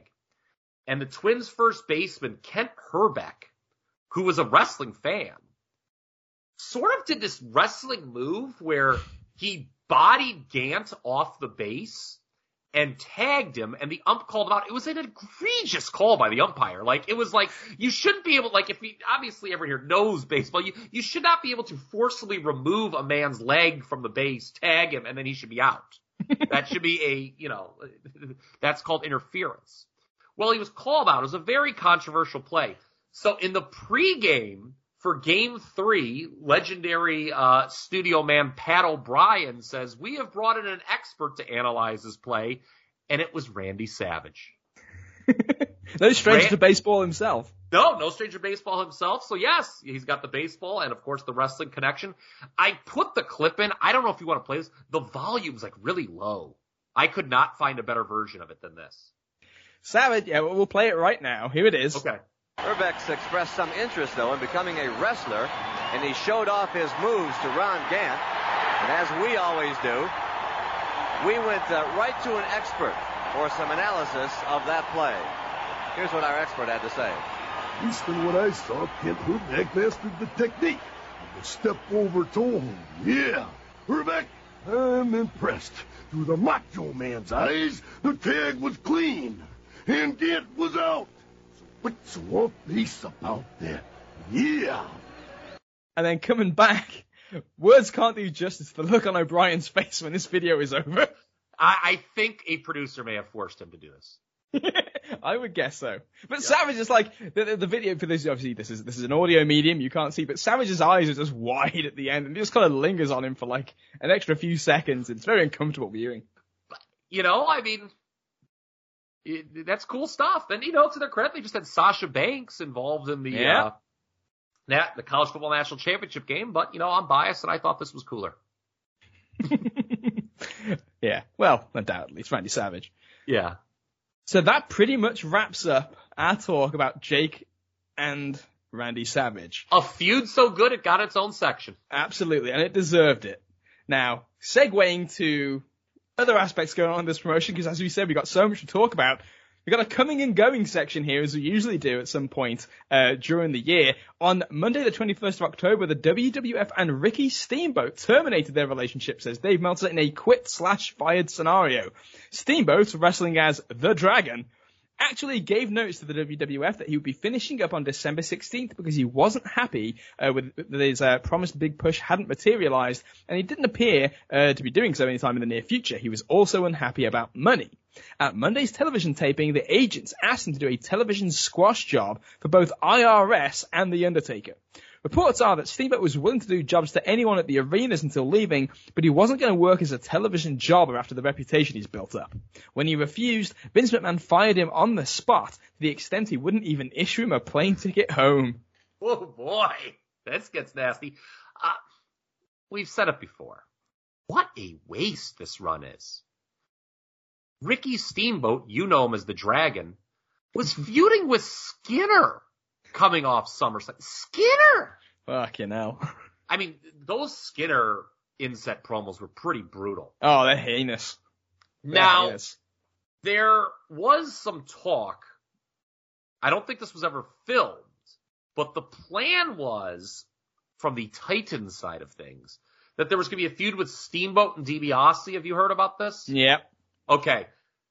What do you think about that angle? For those who have never heard, they were going to do an angle where Steamboat, who was doing the fire breathing gimmick, obviously, was going to set DiBiase's money on fire. Yeah, it's it's an okay idea, very much of its time, and, and something that I could see them doing for like years previously, and maybe yeah, maybe it would have been memorable, but uh yeah, I don't know. I felt like I don't know if it just doesn't feel like they were heading towards that direction with DiBiase. No, although DiBiase, we'll talk about him a little bit later on. There's some sort of odd things going on, so maybe they were. Uh, and it's also so hard to discern because he winds up going into the tag team in early '92. Mm, But I don't know, Steamboat and DiBiase, that's something, right? I mean, DiBiase can still go in, in late '91. I mean, Meltzer, I think at one point called him maybe the best in-ring guy in the promotion at this time. wow. Uh, so it's something. Yeah, I mean, Steve, when did he come into the promote? It was like right around WrestleMania time. Yeah. they did, they did nothing with him. No feuds. He's like Haku. He's working with the house shows. God bless, you know, God, but that's just nothing. Uh, for the record, you mentioned this a little bit on our last show. Tornado winds up taking Steamboat's place in the television job to the Undertaker. Yeah, which is just a demolition. Yeah, um, we could. Well, I know Meltzer had a quote on that that we'll get to just momentarily, and then the Hammer, Greg Valentine. uh, by the way, they still were calling him Greg Valentine. I've I've made a note of that. I, I wanted to listen. It wasn't like you know they, they made some places will make you think that they stopped saying Ricky Steamboat, Davey Boy Smith, Greg Valentine entirely. Yeah. Well, there was an emphasis on the Dragon, the Bulldog, the Hammer. You know, Gorilla Monsoon was going to do what he wanted to do. Okay. and he was going to call him Valentine, Davey Boy Smith, and Ricky Steamboat if he wanted to. But the Hammer uh, replaced Steamboat in the television match against IRS and avoided doing the job. Yeah. IRS defeated Greg Valentine by disqualification at 344 when Bossman broke up IRS's pinfall attempt after he hit Valentine with his briefcase behind the Rock's back. So yes, the Hammer agrees that he avoids doing the job. My God.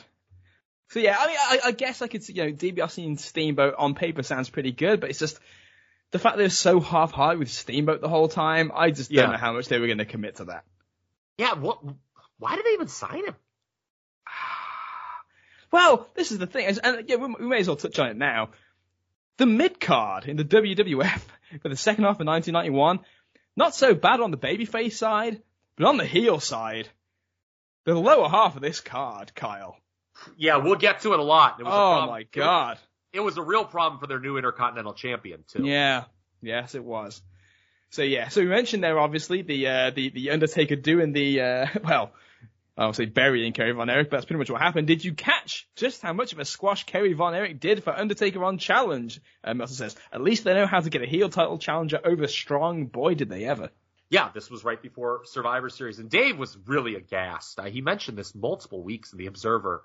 He, he was very upset that they were calling Taker undefeated despite his house show losses. Also, the same for the Berserker too. he was still undefeated. Uh, yeah, Dave just he really wanted those house show results acknowledged, and uh, they weren't doing it. Isn't it? I don't know. Maybe it's just the passage of time, but it's so funny to me how when you read like the early '90s observers, how like so many of like the little things back then caused such outrage, and Yeah, then there'll that- be like a show, like the shitty Royal Rumble show from this last week, which should have been absolutely eviscerated, and it gets acknowledged as bad, but it doesn't get the, the, the due outrage that things like this get.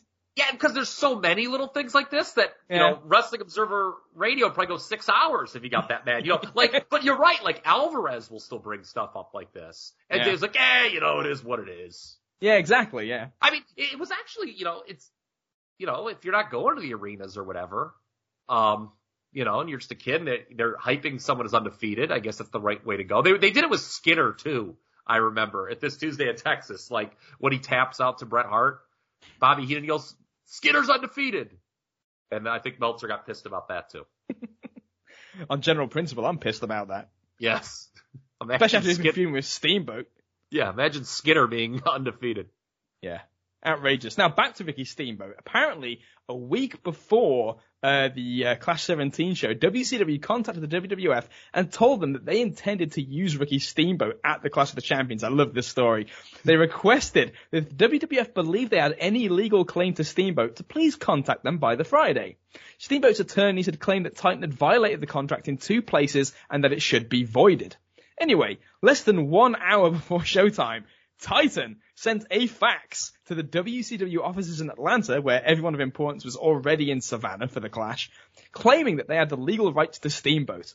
The word did reach the building before the show, and Kip Frey met with Jim Herd and Jim Crockett, and the decision was made to use Steamboat. Anyway, thankfully, just being fuckers for the sake of it here. Yeah, so there's no legal ground for Titan here. And Steamboat debuts at that Clash, Clash 17, and this is what we talked about earlier. This is when WCW kind of begins its turnaround. Yep. Uh, you know, Steamboat is the mystery partner of Dustin Rhodes, replacing the injured Barry Windham. And they go on to have one of the best matches of the decade in the promotion against the enforcers, Arn Anderson and Larry Zbyszko. I'm sure people have seen it. Just an all timer. Absolutely love it. One of my favorite Clash matches. I think probably the best Clash match besides Flair Steamboat and Flair Funk. I'd say so. Okay, yeah. So a great one there, and yeah. So you know, we talk about how you know maybe business is not what it once was, but their television's improving. WCW television is about to improve, and it's in big thanks to Ricky Steamboat. Yeah, he's But- he's a big component of this, but and, and, and especially it's like you know, when you see what Steamboat does in his first his first fucking show, it's like why was he not being used more in the WWF? It's absurd.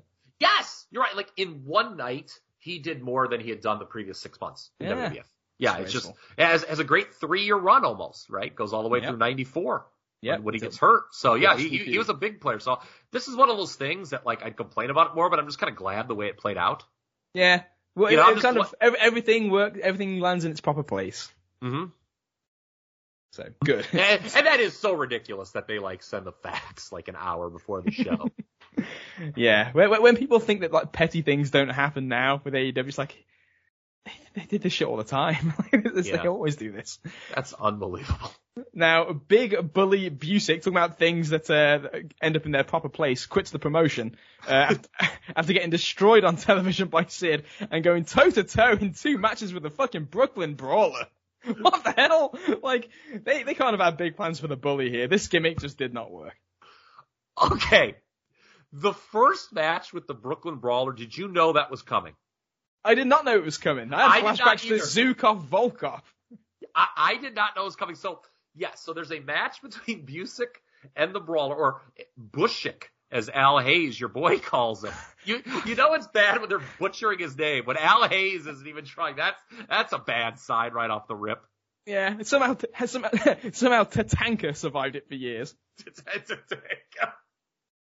Look at Al Kato. So there you go.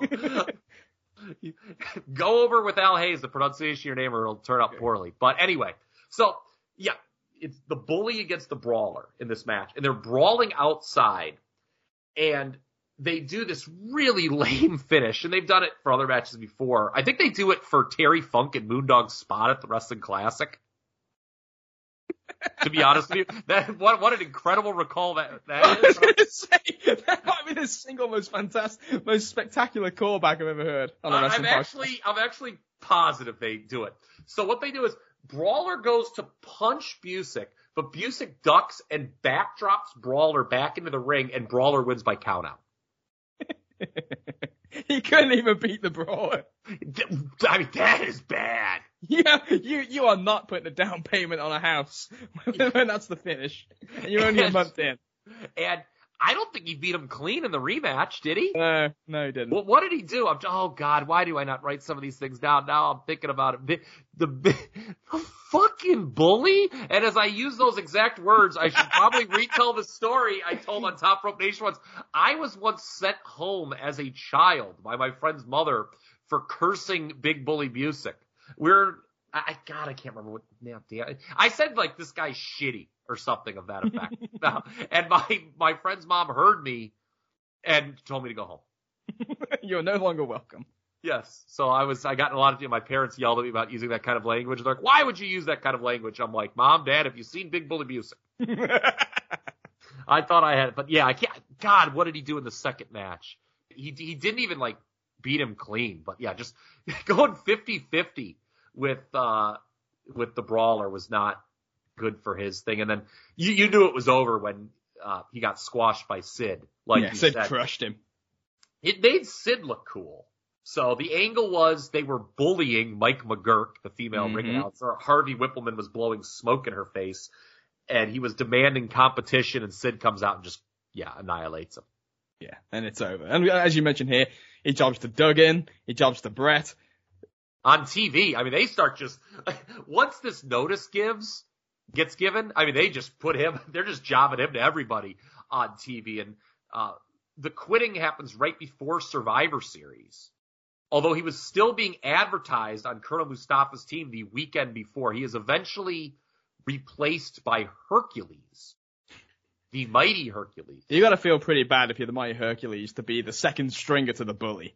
Yes, on that team too. I mean, You should have recruited the brawler. Yes, but uh, manager Harvey Whippleman, we just talked about him there.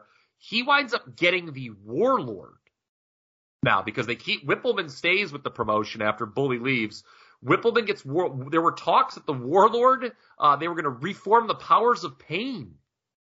You had that in the notes. Yeah, was- they they they had done nothing with either of them pretty much when they when they broke them up, and now they were just gonna put them back together. Yeah, but that doesn't happen. Whippleman manages the Warlord as a single because Warlord's old manager, Slick, gets written off because he wants to be, go become a legit minister. Do He knew you what have was your coming. scorecards, everyone? What? Yeah, really? he starts praying to God that Sean O'Shea doesn't call him up, huh? I completely forgot about the Whippleman Warlord Union. Yeah, and obviously Whippleman winds up getting Sid, who is Yeah. they were friends. But yeah, this so hopefully you had your scorecards out and kept track of all that, folks. Yeah, the, The bully, real- the bully we hardly knew ye. Yeah, this was the real low part of the card. I know we're gonna if we you know, we're still doing coming and going. We say lower on the card, but it didn't get any lower than the bully. No, well, not too far from the bottom is the Repo Man because the vignettes for this clown start airing and they suck. And it was, I joked about this recently on Top Rope Nation. I oh, because we were talking about the '92 Rumble. Yeah, It is so obvious that the Repo Man was Barry Darsow. I could even tell this as a kid. This was like one of the first moments I remember where I thought I was like so smart. I was like, my God, that's Demolition Smash, and it's kind of ironic based on how Darsow landed the Demolition Smash role that they thought Randy Colley that everyone recognized him from the Moondogs. So they had to find somebody else. But here they go. State of the times, I guess. Like everybody could figure out that this was Demolition Smash, and they're like, "Well, fuck it, he's the Repo Man now." And this was bad. He's got the oh. same tattoo on his arm for Christ's sake. Yeah, these. I I just, again, God, how long have we been talking- Lazy stuff. Well, and that just how long have we been talking about these bad underneath characters? They used to come up with good characters once in a while, like good gimmicks. The fucking Repo Man. this is putrid. I think you watch the vignettes. Are we supposed to hate this guy or give a shit at all? Like, there's I mean, nothing, I guess nothing. he's just, you know, he, the whole thing is, you know, eh, he's a repo man, but he's unlawfully repossessing everyone's things. He's like, you know, yeah, he's just a thief. I mean, okay, do we assume that Vince McMahon had his car towed and he was really pissed at some point in the summer of 91? do we think that's what this was? Uh, well, I'm not sure if, yeah, if, if, if he didn't, I'm surprised that, uh, didn't get a call around 95 now that I think about it, the, the state of the offices in Titan Towers and they had to take the war coolers out with the Repo Yeah. Coming to town. But, uh, no, I think, I think that's, that, there's a very good chance of this. We did get that tidbit, didn't we, about how like Ned Brady or somebody like that had like gone to Titan Towers with the idea of the Repo Man and they just said no thanks and then they trademarked the idea and Oh, stole that's it. right. Yeah, J.J. Dillon was Yeah. involved in that. Yeah, that's right. We talked about that last time. Yeah. What of all the gimmicks to steal, this one? I know, a real winner here. Now, Owen Hart also signs and debuts under his own name as part of a tag team called the New Foundation with Jim the Anvil Neidhart and will appear at the next TV tapings uh, as well and start the house shows early in 1992 when the team will probably work a program with the Beverly Brothers, which is certainly indicated on television. Yeah. So in case if anyone cares, Jim Neidhart's commentary gig on Wrestling Challenge ended due to what they called differences with Bobby Heenan. This was in storyline, obviously. I, I don't Hmm. think there was any uh, legit heat between the two of them, although I think as we mentioned previously, Neidhart being a part of the Heenan Monsoon team on Wrestling should just ruin their flow. Like you just wanted him to leave. You're like, no, I want Yeah. Monsoon and Heenan. I don't want you. So they do that. They're, they're like, they just lazily say, yes, he's back as a wrestler now. and this was unbelievable. His first match back, he's still using Bret Hart music, the old Hart Foundation music. And in this first match back as a single, Vince McMahon re- reacts to the power slam finish in this way. Quote, he's not going to get him there. Oh, he did. Just burying the finish like Neidhart does a power slam, and Vince is like, "Oh, this won't be it." Oh, oh, it is. That was over. Maybe this leads to the uh, the five years of overcompensation of, oh my god, he's gonna get. No, he doesn't. Yeah, that's No, right. This, get is- afterwards. this was the opposite of that. it's over. Yeah, unbelievable. So the new foundation don't really do a program with the Beverleys, even though the Beverleys they do. We mentioned this a little bit in the last show with Ric Flair, Flair, Jim yeah. Neidhart angle. So Flair takes out Neidhart. Neidhart's being helped to the back, and the Beverleys attack him in the aisle. But the Beverleys wind up getting programmed with the Bushwhackers. Yeah, which is So, like- recommended for anybody. No, no, no, no, it isn't. So yeah, I, I don't think maybe it was a house show. I'm assuming it was a house show thing because they don't wrestle at the pay per view. Let, let me take a look. Let me take a look. I've got 91 still open. History WWE. I can do a quick find function here. Me see new foundation. As you're looking for that, I, I'll just point out that actually I, I quite liked the idea of the new foundation in concept of Owen and Neidhart. It's like a way to kind of bring Owen in. You have a new kind of babyface and tag team. Don't like the name, um, but I did like the tune that they used. That would end up being used by the Heavenly Bodies. So Yeah, well, and the thing was, the reason they weren't going to get over is because it was a copycat of something else. Yeah. And the the hideous attire that they had. did I mean, it wasn't as yeah, it wasn't as bad as uh, High Energy, but um, it was pretty bad. So Yeah. the new foundation did not last long. My God. Because Neidhart was gone like before too long. He's like gone in like February or something like that. Yeah, I'm just looking to see if there's any new foundation versus Beverly's. I don't. Ooh. Owen Hart, yeah, he's working. Six, oh, here we go. Owen Hart and Jim Neidhart defeated Beverly. So they were working in the houses. I I got at least one house in the Carlson Center in Fairbanks, Alaska. Good God. Hope you wore your parka for that one. Yeah, it's where they send uh, they send the guys who are on the uh, the shit list to get a tiny payoff in a little tiny town. But uh, Yeah. Yeah. Also coming in, the Mexican magazine's reporting that Konnan will debut at the upcoming television tapings in Dayton and Fort Wayne in October. Does not happen. No, that doesn't. But over the next year, there will be plenty of Konnan and uh, Titan talk. Yeah, this seems to rumble on for ages. hmm And he did work a few dark matches earlier in the year. I think we mentioned that previously.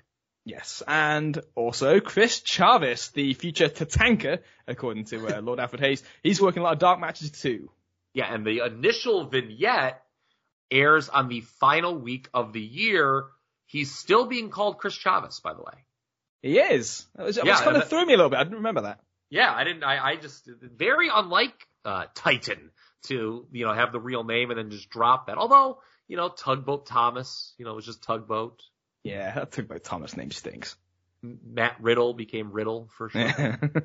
now, just to channel Rick Martel, as a kid, Carl, do you have any reservations about the gimmick? Oh, that was unbelievable. Can you imagine like that promo these days? Um, again, it just seemed like not the direction they needed to go. It was they were looking back. They were just getting too cartoony. When we get into 92, there's a real long rant we'll get into about that. We'll save it for that because Tatanka Yes. obviously is sticking around for a while. Agreed. Now, also, is on, on- the uh, the talent hunt that they're on at the moment, Steve Blackman, who used to work for Stampede, got a tryout at the last Titan tapings. the fucking Lethal Weapon in '91, getting a getting a crack at the uh, crack at the bat. Del Wilkes, who's the Patriot and Global, will wind up here when they come up with a gimmick for him. Uh, well, no, he didn't.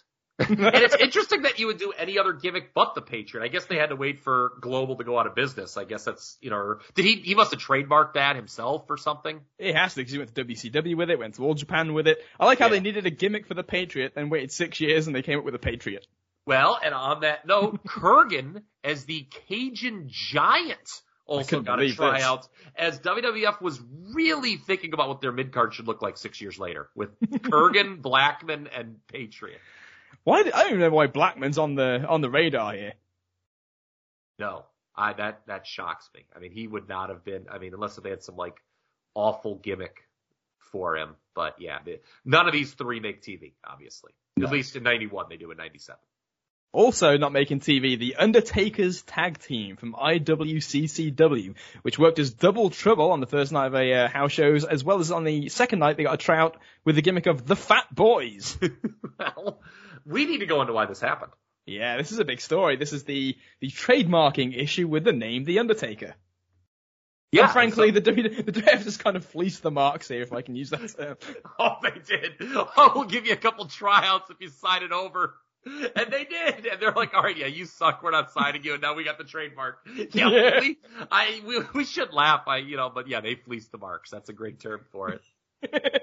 the second, hey, we're gonna bring you in as the Fat Boys, kick your ass, take your trademark. Thank you for coming. Yeah. So, um, yeah, that, that, that was it. So yeah, that, that- but they had the, they had the name before they came up with, um, with, before Titan came up with Yeah. the Undertaker. So they needed to go about and, and get this. Did they win or lose here? Hold on. The Fat Boys. Let's They take a look. won. Um, Double Trouble. Let's see. Do they give Double- him the Kersey? Okay, in Wheeling, Double Trouble defeated two unknowns, Oh, let them feel like they're on the way in. Okay. and, and they beat two unknowns in Huntington too. Good lord. So, so they let them win. Oh, even sneakier. I'll tell you what. This is the Vince McMahon I remember. not, not this weird sun-firing maniac that we have today. No, not the guy who like you know talks about dismembering people and stares at Austin Theory's ass as he walks away. what happened? What happened, Vince? Eh, old age does it to everybody. Although I hope when I'm 70 plus, I'm not staring at you know 27 year old asses. That, that's the Well, you know, you know what? We're talking about what happened to Vince. Let's look at some of the, the roll call of talent that he's given a chance in December here. All receiving tryouts. Brian Lee. 'Cause the, Brian rogues, Lee. the, the rogues gallery continues here. It's hideous. Brian Lee, who was never good. Kevin Von Erich. Chris Adams. Sir Charles, which is Charles Wright, Soul Taker, doing a British gimmick that may turn into a Voodoo Man gimmick. Obviously, we know what that will be. And Ron and Don Harris. Uh, supposedly, they like the Harris brothers, although it seemed that Charles Wright and Kevin Von Erich have the best shot at employment, says Dave. So of that rogues gallery, only Wright gets in as Papa Shango, obviously. We'll be chatting about him quite a bit in 92. I absolutely fell on the floor though at this Dave Meltzer comment on why Kevin Von, on why he theorized Kevin Von Erich might be hired. Quote, in newspaper ads, they can just bill Von Erich versus Martel and send both Kevin and Kerry to the arenas, figuring one will no show every night, but as long as the other makes it, they won't have to change the card. Speaking of Ah, yeah, speaking of which, Rick Martel is back. from Europe, apparently. Yeah, from you know, he had actually been working in Japan, is the true story. But yes, you know, they, I loved when whenever Martel would miss TV time, they would just invent some fashion show. All of that kind of worked for the gimmick. Yeah, he's just been on tour modeling. That's just his thing. Kevin Von Erich apparently almost close to employment, hoping that the Von Erichs will get a uh, a chance to be a tag team to fight the Orient Express to avenge David. Oh Jesus, Jesus. I mean, I guess Kerry said it, but there you go. Uh, by the way, speaking of tag team ideas, uh, this was a oh well. Hold on, couple things. First of all, you mentioned the Orient Express, the trials and tribulations of Pat Tanaka during this time period. Okay, we talked about his partner Kato getting suspended for the fake urine. Uh, but th- there was a angle in a dark match where Tanaka was beaten up by the Beverleys. Hmm. And Meltzer speculates that this could be a babyface turn for Pat Tanaka. But then later it's reported he's leaving the promotion in an quote amicable split, but he winds up sticking around in early 92. And in that uh, match against the new foundation of the undercard of the Royal Rumble, it looks like Tanaka straight up rolled out of bed five minutes Yeah. before that match. His Oh, boy. hair, his hair did not get a lot of attention that morning. Yeah. Um, Greg Gagne was in the office a few weeks ago to get a tryout as a television announcer. Oh lord. Dear God, he did not get the job, thankfully.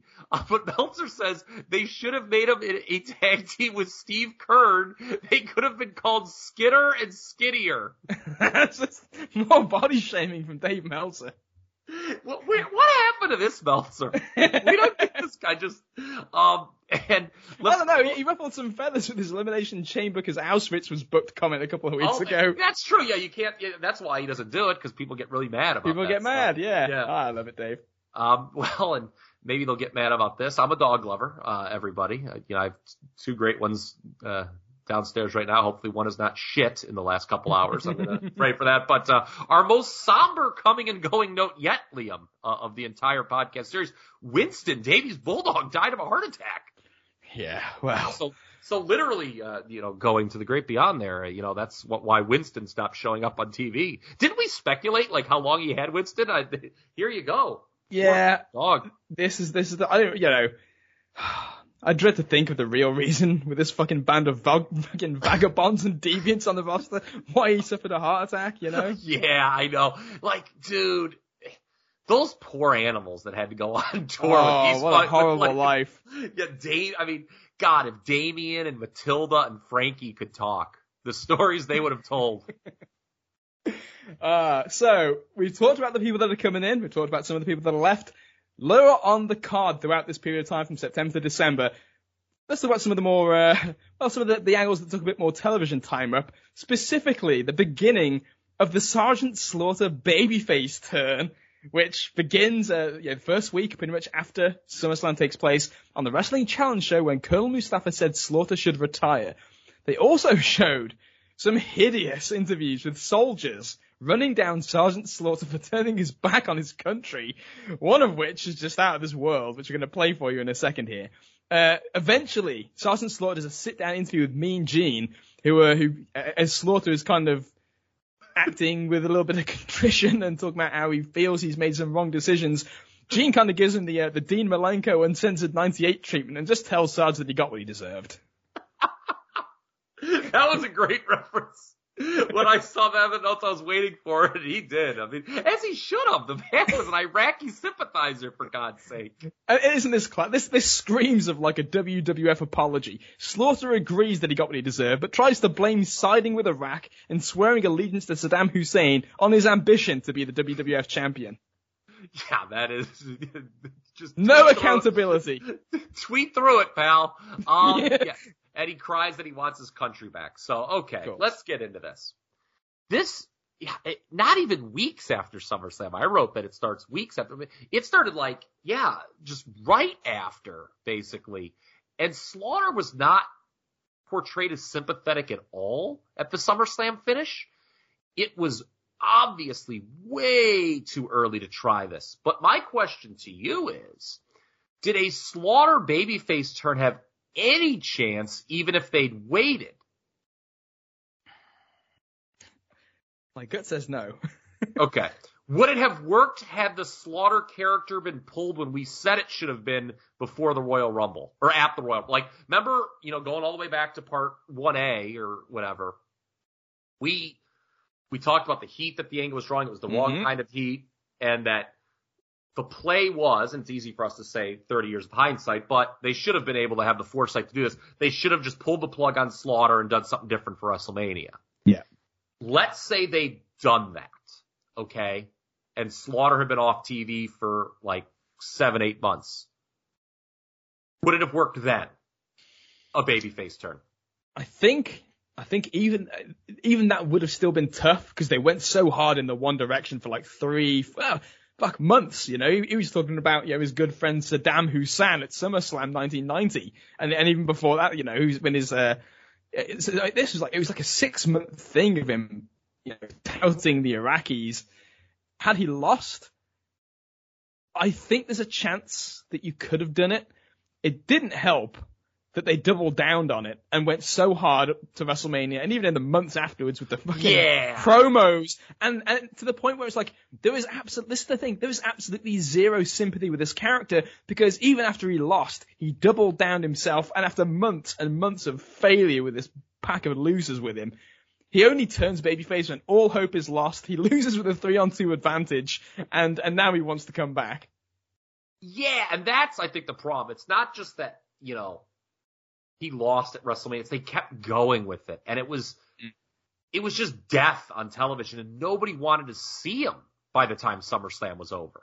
Right? Like like like the last thing you wanted to see was him even on TV anymore, let alone begging for forgiveness. And like we're gonna play the one soldier promo now. Let's we need to get this in. Yeah, let's do it. Amazing. That's the kind of commitment you need. Yes. Now, was that an actual soldier? I, I guess. I mean, it's Ill- I don't know. Isn't it like illegal to impersonate a soldier? well, Slaughter's been doing that for 30 years? Never mind. Good point. Okay. 30 years and the rest, what we're talking about. 50? 50? Something like that. Anyway, Sergeant Slaughter then does a ba- speaking of impersonating soldiers, Sergeant Slaughter does a babyface interview at Arlington Memorial Cemetery in Washington D.C. with tombstones of soldiers that had died in battle. One of the names on the tombstones was Pedro Morales. What did he do to somebody to get that? Shameless character switch here. yeah.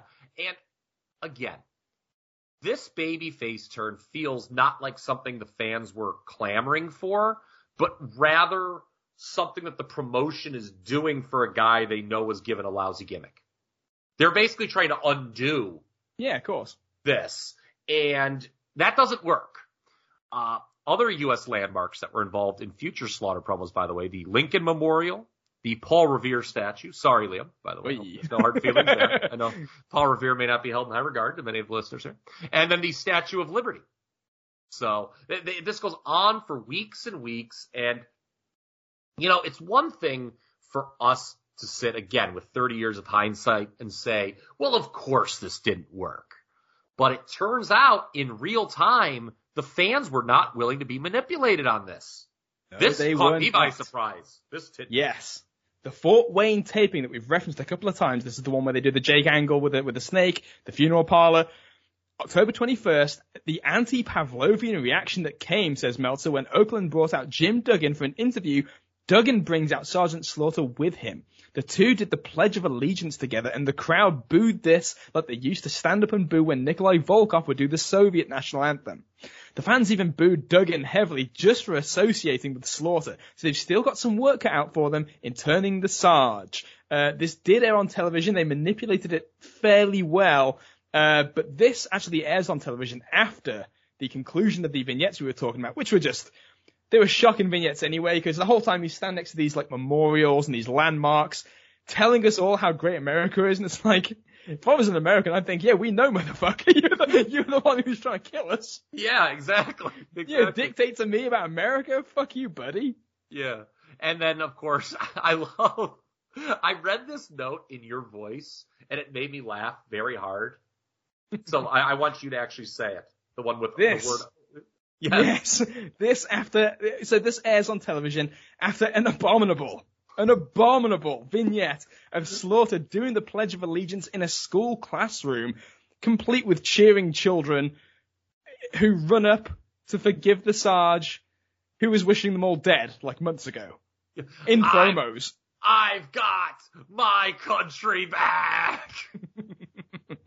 um, so I want to talk about how this was manipulated because I didn't catch this. Well, what is this the interview that aired like on the Survivor Series Showdown?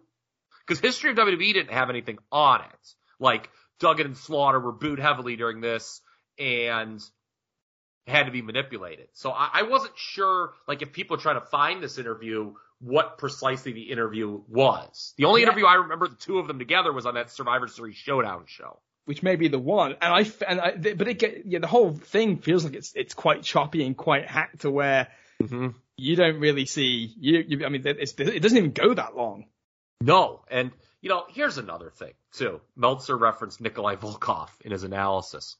Not only was this attempt at a babyface turn for Slaughter done way too close in relation to SummerSlam, it's basically a, rep- a reprisal of the ineffective Volkoff face turn from the year prior, right down to the use of Duggan. Yeah. And the Pledge of Allegiance. Yeah, so th- this stunk. Slaughter does end up replacing the injured Jim Neidhart, the angle we mentioned earlier with the Beverly Brothers on Duggan's Survivor Series team.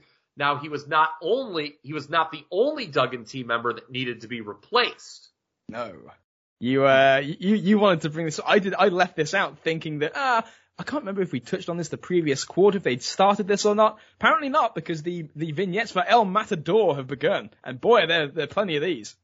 I yeah, I couldn't believe this was gone. Like I had this already. I couldn't wait to joke about El Matador. I was like, and I was going through it. I was like, wait a minute, where's El Matador? Because they started doing this right off the rip um, after SummerSlam. Uh, he winds up replacing Steamboat. So we earlier mentioned Steamboat leaving the promotion.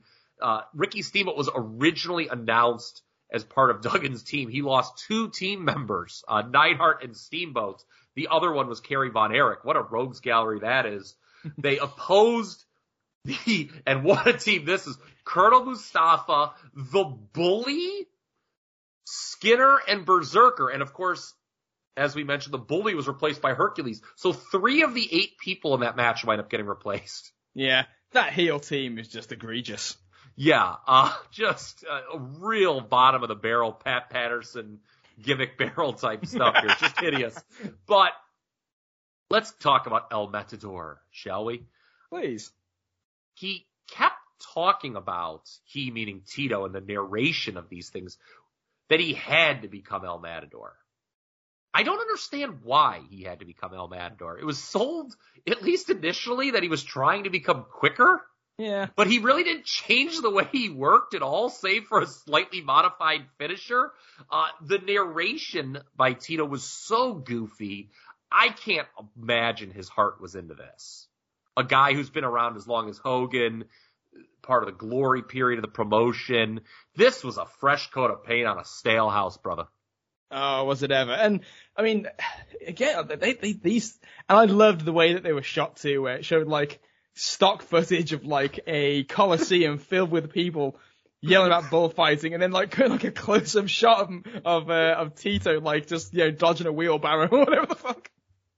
yeah, like a fake. It was so cheesy.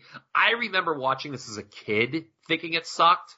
Again, if you're not winning over the 11 year old kids, and granted, you know, I'm getting into that age now where I can be a little snide, but still, I mean, this stunk.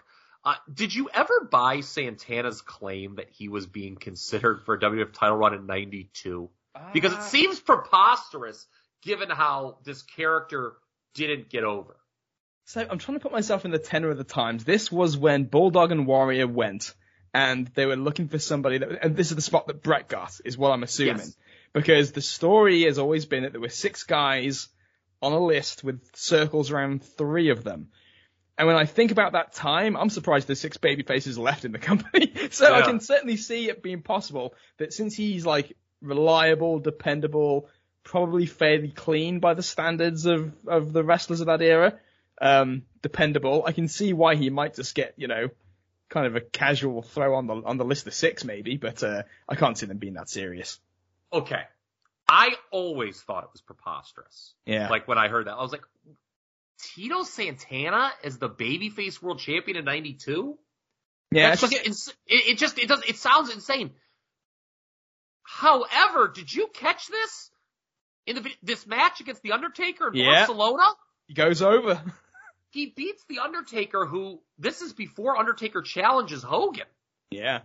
and is over like frickin' Rover on this. Obviously, you know, they, they play up, you know, you know, Tito is, you know, a Hispanic wrestler, but I mean, he gets out of the body bag and hits Undertaker with three pile drivers and yet beats the Undertaker in the main event of the, we're going to talk a little bit more about the European tour in a little bit, but dude, he was just insane. This was one of the most heated matches I've ever seen.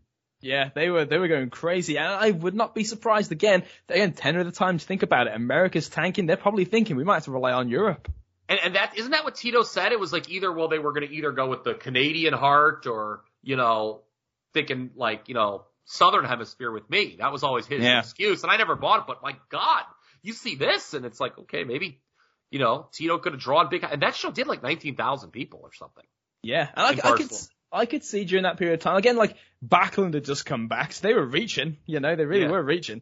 And, and Tito had a fair, you know, also on that European tour, he has a pretty decent match with Flair and, uh, you know, your neck of the woods, a little closer to home at the Royal Albert Hall. Yeah. So, yeah, so, you know, they, they, they try with them, but ultimately this gimmick failed. Um, Yeah.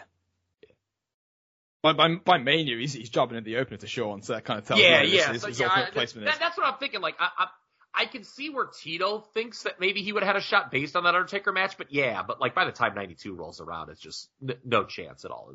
Bret was certainly, Bret was younger and more over. Um, somebody who was not really over any longer was Kerry Von Erich. Which is sad. It was so in addition to lying about his brother's death to Cub Scouts and the aforementioned job to the Undertaker when Steamboat refused, Kerry misses time dur- during these months. Uh, once because he passed blood in his kidneys. He also had his stomach pumped a different time, and his brother Chris commits suicide. Yeah. This would be so if you include Jack Jr., this is the fourth Von Erich brother to die. Yeah, this is getting ugly. Yeah, because David, uh, you know, died in '84, then Mike yeah, Mike. died, it, and then Kerry would obviously be the fifth in early '93. Yeah, this is just.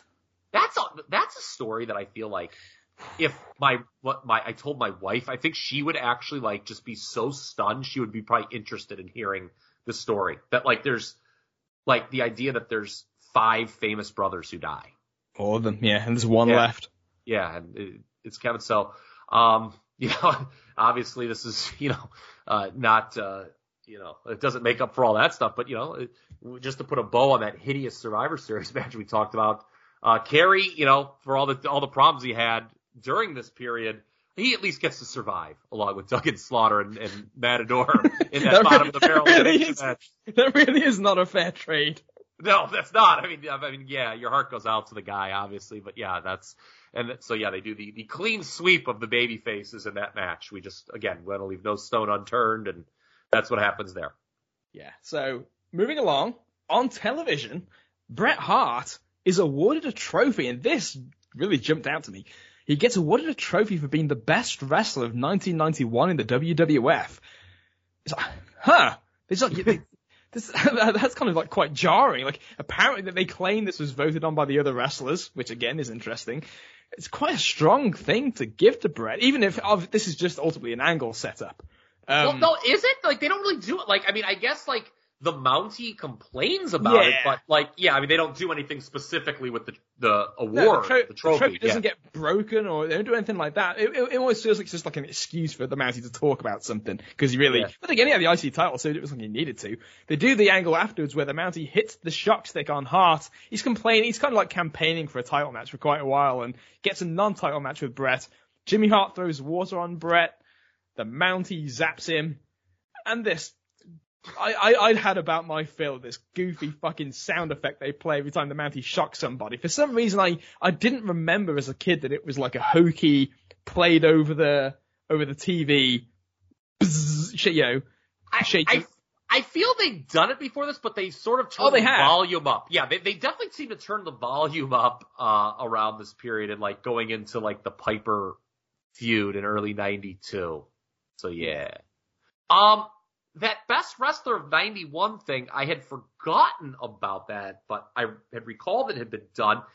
It it does feel odd that a babyface not named Hulk Hogan Yeah, that's would it. get something like this on television. And they play, yeah, they played it up that it was from the boys in the locker room. Um, they, I wonder why they did it. I, I guess it's just sort of something. It's like, hey, we're looking to the future. We got to strengthen this guy, and you know, he's our intercontinental champion. That's an important position, and let's just, you know, call Bret Hart the best wrestler of 1991. Which is kind of interesting when you consider I- the I- fact I- that he spent most of his time wrestling a fucking parade of just not over guys. Yeah, so there's a lot to talk about with Bret Hart, even though his first several, really the first run as IC champ is pretty nondescript. Uh, he, he wins King of the Ring in front of an extraordinarily weak crowd in Providence, beating IRS in the finals. Okay, that's not a tournament that I don't think's ever made tape. Uh, not something I would ever watch, uh, if it has. You mentioned the set of opponents that he has to work with defending the IC title on the house shows. Warlord replaces the injured Mr. Perfect initially. We've got the Mountie we've mentioned. Barbarian. Skinner, who replaces Barbarian at Tuesday in Texas. Um, you know, given that DiBiase lost this Steamboat feud that they had apparently in the works, I feel that they should have just gone to Bret and DiBiase in the fall. And like Bret and the Mountie is terrible, obviously. Um, we, we can get back to that in a second, but you know, Bret and DiBiase, they had a good match in MSG in December, so they do work with each other. What do you think about that as an intercontinental title feud? Bret's kind of first thing. Ted DiBiase. It's a shitload better than what they do with either of them. Yeah, um, I, I think they could have just easily gone away from DiBiase Virgil, right? I mean, because that thing was running on fumes anyway. Yeah, It after done. it- once Virgil won, I don't know why they kept talking about it. Like DiBiase, I guess, wanted his million dollar title back, but they could have done something. I was thinking about this, like how do you do Bret and T- DiBiase an IC title feud? And I think him trying to buy the IC title would have been too similar to the famous angle with Hogan Yeah. a few years earlier. I would have had DiBiase go to ringside, buy the Bret Hart sunglasses off a kid, like Bret would have wrestled earlier that night. You know, he always put the sunglasses on the kid. DiBiase comes out later in the show and pays the kid for the sunglasses. Okay? And then just rips them up in front of the kid. That's a great idea. Yeah, so like that, that- that's just so, I mean, it's a lot better than this Bret Hart Mountie deal. Uh, by the way, going back to the angle where he zaps him, the way Bret Hart says jailbird is the same exact way he says, you're nothing more than a Burger King at Jerry Lawler at King of the Ring 93. So Bret had a very distinct tone when it came to cheesy insults of the heels, I think, uh, at least during this period. I did like the mention you put in your notes here about Bret and DiBiase having a good match in MSG, by the way. I like that match. Yeah, yeah, yeah. Um, it, it was. Uh, you know, he was the match with the Barbarian. I think was kind of good that they have at a house show too. But again, it's the Barbarian. No one's going to buy him as an Intercontinental champion. I just Mm. think, you know, you just look at the, the that that I think is what made it so nondescript. This is the the guys that he was working with. Those these just gimmicky, shitty heels. Um, That's on all they had. Like that, that's that's the mid card. Like, they, Yeah. like, if you're not an established star, you're one of these like one name losers: Warlord, Skinner, the Bully, the Messi. Yeah, the bully. Yeah, um, yeah, and we'll get to the depth chart a little bit later on too, just to show how lacking in depth it really is. But on the bright side, uh, he was said to have a great match with the Undertaker in Dayton. yeah. It's been Bret. Yeah. Uh, it's on uh, Coliseum Video. I don't know if I've ever seen that. Uh, I certainly have seen the match he has with Ric Flair, also taped for Coliseum Video. That's on Invasion '92. Uh, this is pre-Royal Rumble, so it's like I guess technically an Intercontinental Title match. Ric Flair getting a shot at the Yeah. IC title. Um, it, it's got a kind of a crappy finish to it, but um, but- but it's it's you know the first Bret Flair meeting, and his weekly column in the Calgary Sun starts around this time. Indeed. Not yet. I don't, I don't think it was ghost written by Bruce, although at some point I think it was accused that Bruce was ghost writing it, but Oh my goodness! I don't know if that's actually true. I remember hearing that around this time where people were saying that, yeah, Bruce Hart would fill in sometimes. well, you, a, a dead giveaway would be if it ever was like, you know who my best wrestling brother is? Is Bruce. like, I think that would have been the giveaway when Bruce was ghostwriting. But yeah, so, man, uh, we just threw a lot at the folks about, you know, a pretty nondescript IC title run. Bret, you know, he wins King of the Ring. He's named Wrestler of the Year. He, he wrestles Ric Flair. Uh, but he, you know, unfortunately has a lot of crappy opponents most of the Yeah, time. it, all, all, I mean, hey, at least they threw the substitutes there, but it felt like substitutes for, for a, a meteor angle, and DiBiase was right there. DiBiase did get the million dollar belt back at the Survivor Series showdown, beating Virgil, thanks to help from the Repo Man. Um, but again, like you say, I felt like that, SummerSlam was it for that. Yeah, they just didn't need to continue the feud. I mean, I get, and I guess that's kind of cheating because we know what happens with DiBiase and the million dollar title does get retired. But it just feels like, did he need it back really? Nah, but Virgil winning it and retiring it's the perfect end for it. Yes, like giving it to the people, and boy, do we Yeah. have, boy, do we have Sells something, it, yeah. boy, do we have something to get to in a minute. That's going to just be Yeah. an entire turn of this podcast. But um, yeah, I mean, I, don't know. Maybe it's cheating because the trajectory in '92 for DiBiase, but th- there was no need to continue that feud. No, not at all. Because Virgil just died. There there was nothing really to do with Virgil either. So yeah, and- and again, we talk about DiBiase's trajectory in '92. We get our first tease of Money Inc. Yeah. Uh, Yeah. when DiBiase and IRS do a TV match, beating the Bushwhackers on Challenge. Putrid idea for Ted DiBiase, who did need something new, granted, but this is the this is the But wrong the- thing. yeah, I mean IRS will always kill your heat. Uh, speaking of heat, I think we need to reference this Virgil vignette from September, and more specifically, what Meltzer wrote about it in the Observer. you, you you were you were you were apoplectic when you found this.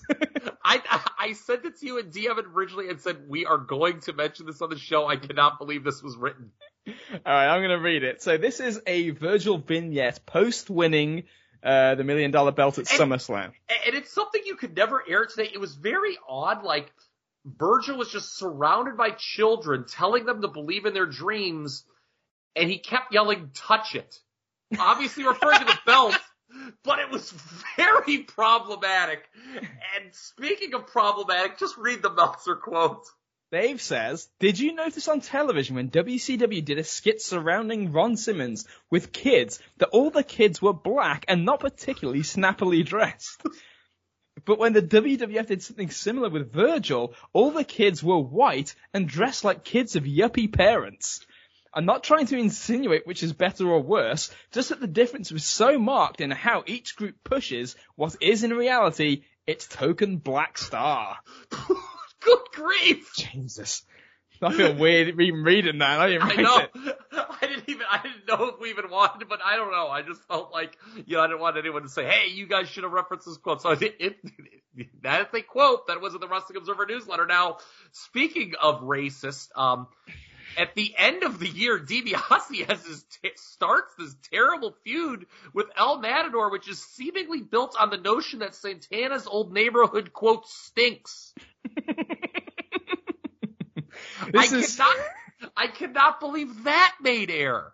shade. This is like shades of him. For those of you who have seen the previous year's TV, shades of him digging up shit on the boss man, going to his hometown and trying to, you know, kind of get the locals to bury him. But this is this is just him walking, like him and Sherry getting out of the car, walking around uh, a not too great looking neighborhood and just ripping on, ripping on the whole town. Yeah, they're not even really getting locals to rip on Santana. I don't think they just like are like it smells so bad. Yeah, here. this is horrible here. I just, I, it goes nowhere. Uh, I don't, you know, don't know why. It just felt like, okay, that we were going to do the thing with DiBiase and Steamboat. We need to do Yeah. something with Ted. So they give him El Matador. And plus El Matador kind of got involved with Virgil. Yeah, they do the tag match. I think at Tuesday in Texas. Yeah, uh, yeah, Matador Vir- against DiBiase and Repo Man. yeah. But yeah, once DiBiase goes into Money Inc., th- this is over, and thankfully goes nowhere because I don't think we need a feud based on the fact that Tito Santana's old neighborhood quote stinks. No, this and again, this is that the million dollar belt quietly just goes away as we head into 1992. Um, uh, like I said before, it feels like Virgil retiring gets the logical into the story, and for the, like you know the first two months of the year until he he drops it, it feels like they're both just kind of waiting to get to the point where he's going to lose it back. Like especially Virgil, he's just you know I don't know. Maybe he should have donated you know donate it to the kids. You know, He should have. I mean, yeah, it was a lot better than just him yelling at a bunch of children, quote, touch it. I mean, I don't know. I was just, I would, I would like seeing Meltzer's quote and watching that video at the same time. I was just like recoiling in horror from just everything that was around me at the time. I was like, make it stop. it's, it's not good. Now to move on to something that obviously is a lot more memorable than the uh, the the Ted DiBiase El Matador feud. The Rockers gave notice to the company on Tuesday. This is the same time that Randy Savage gives in his notice, mid September. They're still on the booking sheets through December, so a three month notice they give. Shawn Michaels, says Meltzer, will be back working after missing a few months with a bad knee at the upcoming television tapings. Yes. So Shane Douglas, how ironic, and Jim Powers, gross, uh, teamed with Jannetty while Michaels was out. And in your notes, I think you wanted to get my reaction to it or didn't know if I had known it. I, I had maybe would have forgotten it had Garrett Gonzalez and Dave Meltzer not recently referenced it on Wrestling Observer Radio. But the whole, like, I think it's going to catch a lot of people by surprise. The Rockers giving notice in September. And you say, funny story that comes out later. Please go into that right now. There's a couple of things here. I'm not sure which one you've heard, but I know that there was an issue before the, that there was a blow up between Shawn and Marty, but there was an issue with a cereal box that apparently contributed to this, where there was a bunch of people who were gonna do an advert to be on like a, the a cereal box. The Rockers, LOD, uh, handful of other guys, and they all got paid five grand. Apart from the Rockers, who got two and a half each, which Shawn was not too happy about because LOD got five each. So he was kind of he he was kind of not very happy anyway. Of course, as we'll talk about, they weren't exactly doing a lot in 1991 anyway, and and Nope. Shawn was out with a knee injury. This ends up. There's also a, another story that goes on before this where Marty Jannetty, who's not always the most credible source, so take this with a grain of salt or whatever else, recurring joke to this podcast for certain people, but uh, he told us about how him and Shawn were in a hotel once with Roddy Piper, and Piper in front of Jannetty is just talking up Michaels. Like Michaels is like the greatest. You know, he's just got all this potential. You got, you're so good. Your movement's so good. You got, you, know, you got charisma. You can be a superstar. You'll be really great. And Jannetty's just like sat there with his dick in his hand, like just Oh like feeling, God. just feeling quite like slighted that like, Piper is just like putting Shawn over as this great future star while Jannetty's just sat there like a dickhead. So then Jannetty's like, well, hang on a second. What about me? And Shawn gets a little bit hot at Marty because, hey, don't talk to Piper that way. You know, he's kind of defending Piper because Piper's putting him over. This ends up with a bit of a confrontation and it ends up with a fight where Marty pretty much kind of kicks Shawn around a little bit apparently. Um, I think Jannetty gets arrested here. And as he's being dragged out, Randy Savage is apparently the person who talks to the cops to get into, to, no, this is just something we're doing for television. It's just a big storyline, you know, in typical Randy Savage style as, uh, as, as Jannetty recalled the story. Okay. That's fucking way this happened. Come I, on. I, man. I hope it's true. I know, I do too. I hope it's true. Anyway, so this ultimately ends with Shawn being frustrated enough with Marty and with his lot in the WWF that he pretty much talks Marty Jannetty into giving notice on behalf of both of them. And then he individually goes to the company and says he doesn't want to leave and wants to stay, which really kind of puts the, uh, puts the kibosh on Jannetty. So What a double cross that is. that is That- just I mean, awe-inspiring. yeah, I mean, that means Jesus. I mean, we all talk about 97 Shaw and the political machinations we had. That is something, yeah, to just, you know, have Janae go up. Yeah, yeah, we're gonna live, we're giving notice. And Michael's like, I'm not. After Shawn, this story is that Shawn is like the like the ringleader. Hey, Marty, we gotta get out of here, Marty. We gotta we gotta get out. Give give give that notice for both of us, and just to go up to like Patterson and be like, I'm staying. Yeah, that's. I that's- love it here. Yeah, that's unbelievable. So yeah, and Meltzer's, and so Dave, who was kind of unaware of this, I think, all in real time, Hmm. he notes if you can see, he's like, as you can see, if they are starting a Michael's turn, the Rockers are staying. Of course, the turn we can then the turn starts happening on television, the Shawn Michaels heel turn. It does, yes. And it starts. There's a match with the, the natural disasters where they do, they do a spot where Marty drop kicks Typhoon into Shawn, who is like standing between the two of them. So Typhoon goes into Shawn, who goes into Earthquake, and he gets stuck in this kind of hideous fat sandwich between the two natural disasters. Jannetty, after after hurting Shawn, just looks to Jimmy Hart and chases into the locker room unprovoked for no reason, and just leaves Shawn to get crushed and beat. And you know, you kind of feel like Shawn's in the right here to be. Yeah, so it's funny. Initially, I was gonna say, do you think they always knew that Michaels was going to be the heel? Because it looks, it kind of is clumsier here, and like the Survivor Series, same Mhm. thing too. Like it's not overt that Shawn is the heel. Like Shawn's frustrated, but it's not like where it's like, oh, what a dick. He's, you know, you know, and, and there's any sympathy towards Marty. By the way, No, uh, Meltzer went on a big tangent about this thing at Survivor Series. And So it's the Rockers and the Bushwhackers against the Nasty Boys and the Beverly Brothers. Again, Ooh. what an elimination match that is. But Monsoon like totally blows the commentary and like doesn't even notice the ones eliminated. right? I, I yeah, don't, that's right. Yeah, I didn't. I didn't. And like, yeah, Meltzer was just like called it like the worst play-by-play in the history of of like pay-per-view or something like that. So it wasn't obvious right away that Michaels was going to be the one who goes heel, but as time wears on, there's some really good character work that makes it clear he is. You know, he flirts with a girl at ringside when the Rockers uh, are doing a squash match. He refuses to tag in in a different when he does all the work by himself and wins. And Janae's like, "What the heck, man?" Um, and then there is an LOD Rockers match uh, where again some miscommunication is seemingly the breaking point of the team. Yeah. Now they do do a singles match with Michaels and Flair where again after the match is over they kind of tease, yeah, they tease these problems with just Jannetty and Michaels, which is kind of just a recurring theme for a while. Yeah. Like you say, at first it's not so obvious, it's just the teams having problems, but you're starting to see that the personality that they're showing is all Shawn. Yes, and people should go out of their way to actually watch that Michaels Flair match. It's a dark match. It's on Invasion 92, just like the Bret match that we mentioned earlier on. They're on back to back. You do have to sit through some just absolutely abhorrent Lord Al Hayes and Sean Mooney Star Trek sketches. Oh no. Yes, but you get this, and it like Michaels is doing some high flying stuff. Flair's giving him a lot, and yeah, the finish of that match. Correct me if I'm wrong, Liam. Is Michaels is kind of hurt. Jannetty rolls him back into the ring, and he just gets pinned. He gets beat by Flair, yeah. Yeah. Um. Now it's interesting. Michaels specifically asked to work with Ric Flair Mm-hmm. and was given that opportunity. This was great because Meltzer notes Shane Douglas earlier in the year had similarly asked for a match with Mr. Perfect, but did not get it.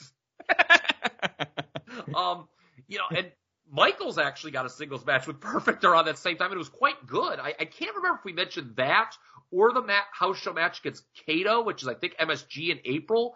Michaels throughout '91, you mentioned earlier, Rockers not really a big part of the fabric in 91 on TV, but Michaels throughout that year, you did, it's obvious to see now, but even in real time was starting to stand out as a singles worker and clearly wanted to go in that direction. Yes, absolutely. Um, and this was at a time too where the tag division was really kind of stagnating. You know, LOD's the top face team. Rockers found themselves with precious little to do. There's not that many teams to work with that they haven't already. Um, so you can kind of see, you know, you can you can understand why Shawn and even the company's kind of got one eye on. We surely can be doing more with this guy, especially when the heel side, as we've been talking about, is so so shallow. Yeah, and it sucks. Like you know, people are saying, "Oh, well, the heels, the tag team division sucks." Just you know, I don't think anyone would actually make this point because I think most it works out obviously quite well for Shawn the split, uh, not so mm. much Marty. But people could be like, "Oh, well, you know, if the Rockers just waited their time, they could have finally been tag team champions." But the problem is they've been positioned like kind of just an underneath team for yeah. so long that I don't think a Rockers title run would have worked had no. they stayed together in early '92. Like, you know, if they'd beaten Money Inc. or something like that, if they'd been the ones to do it. It, it, it was just too far gone. It was time to break them up. They'd been around for three years. I, I think, you know, it, yeah, it just time to do something new. And Shawn wanted to, obviously.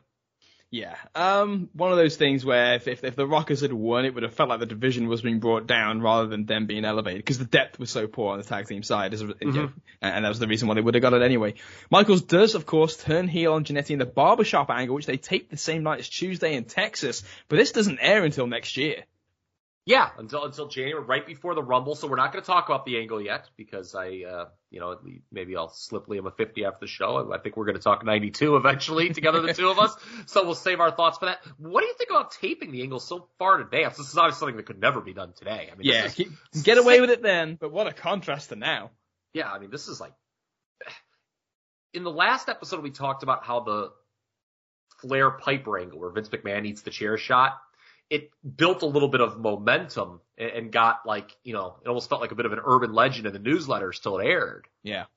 But this is like, I mean, my God, it's, well, Tuesday in Texas was December, right? It's like the first Tuesday in December. So, yeah. but even so, I mean, this was like five or six weeks ahead of time of airing. That's, that's kind of a long bit. They, even they, by this era's standards. Yeah. I mean, you think they did this now, they just changed their mind and it gets scrapped or something, you know? Mm-hmm. And where was this Tuesday in Texas? It was in San Antonio. Yeah, so, the hometown. Yeah, so Michaels gets to turn heel in his hometown. Yeah. Yeah. Now, we're moving forward here because obviously, as we mentioned on the last uh, podcast, the WF title is vacant as we head into December. And amidst all of the, you know, the Royal Rumble 92 promos, because the whole company is cutting promos talking about this match and their chance to be the WWF champion, the Nasty Boys announced that they will both be in the Rumble, which, sorry, Knobbs, didn't happen. nope. Um, although it's only fair play after Sags didn't get to work 91. Yeah. Although I guess Sags being in the one that's for the world title is a better deal.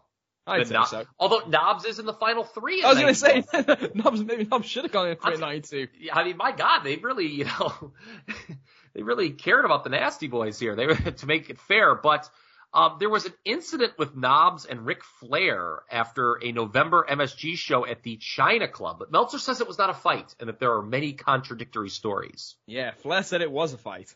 Okay, so there we go. Speaking of contradictory, there you go. Flair's, Flair's explanation, as I remember, is he Brian Knobbs was being loud and obnoxious. Ric Flair said something back, so Knobbs got right into his face and in his kind of, you know, his face contorting like a jellyfish, as you can imagine, just screamed, fuck you, Flair, right in his face.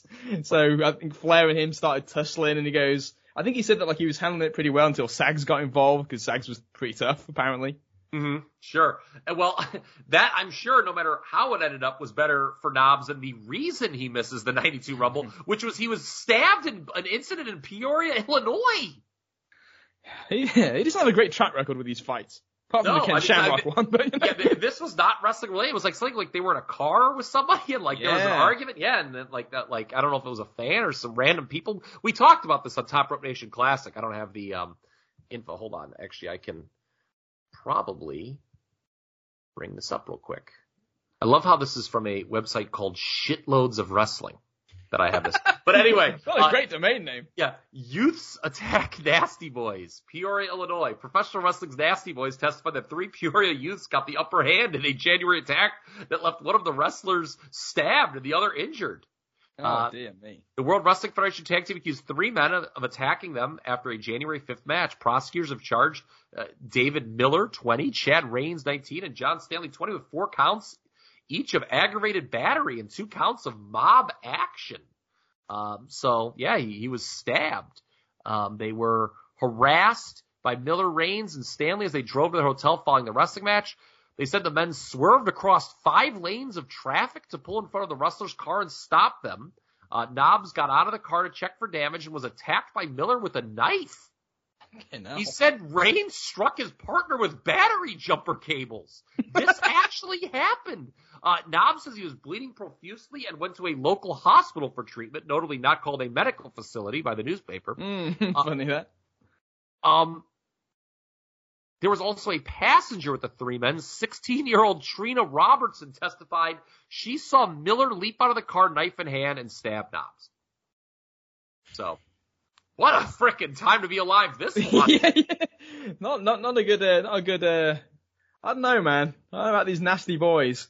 Yeah, I, Too much time pissing around with that pity city or whatever the fuck it was called.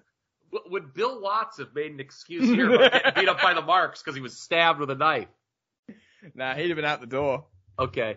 Um, you talk about all the Royal Rumble promos, and I, you know, again, compared to today, I don't give a damn what anybody says about these surprises. I love when the entire field's announced, and you're just getting weeks and weeks of people talking about what winning the WWF title would mean to them, even if it's completely preposterous, Yeah. like Jerry Sags, just because it- it puts over the idea that anyone could be the champion. Um, did any of the promos stand out to you at all during this period, or? Yeah, you know, I mean, I actually, I, there was one that Virgil did, believe it or not. Oh where I my actually- god! I actually, I know, but it's, I- like it just because he brings up the point of like how he would even knock out Roddy Piper to win this because he wants the title so bad. And it's like, I, I don't even, and again, of course, they do do a thing in the Rumble where they fight. So I quite, again, it's like, it's a it's a very small thing, and it's not like the promo was even long enough to be great or even really all that good. It's just that the, the, the principle of him doing it, and again, looking serious enough. And you know, yeah, again, I think he called him Rowdy Piper as if it was his first name. So you know, again, I'm, I'm not, I'm not, I'm not saying that this was, you know, Kane Dewey or anything like that, but okay, it's great that you mentioned that because um, as we're about to talk to or talk about, um, I watched the Royal Albert Hall show like two nights ago, just Yeah. to pre- just to get every last detail down for this podcast.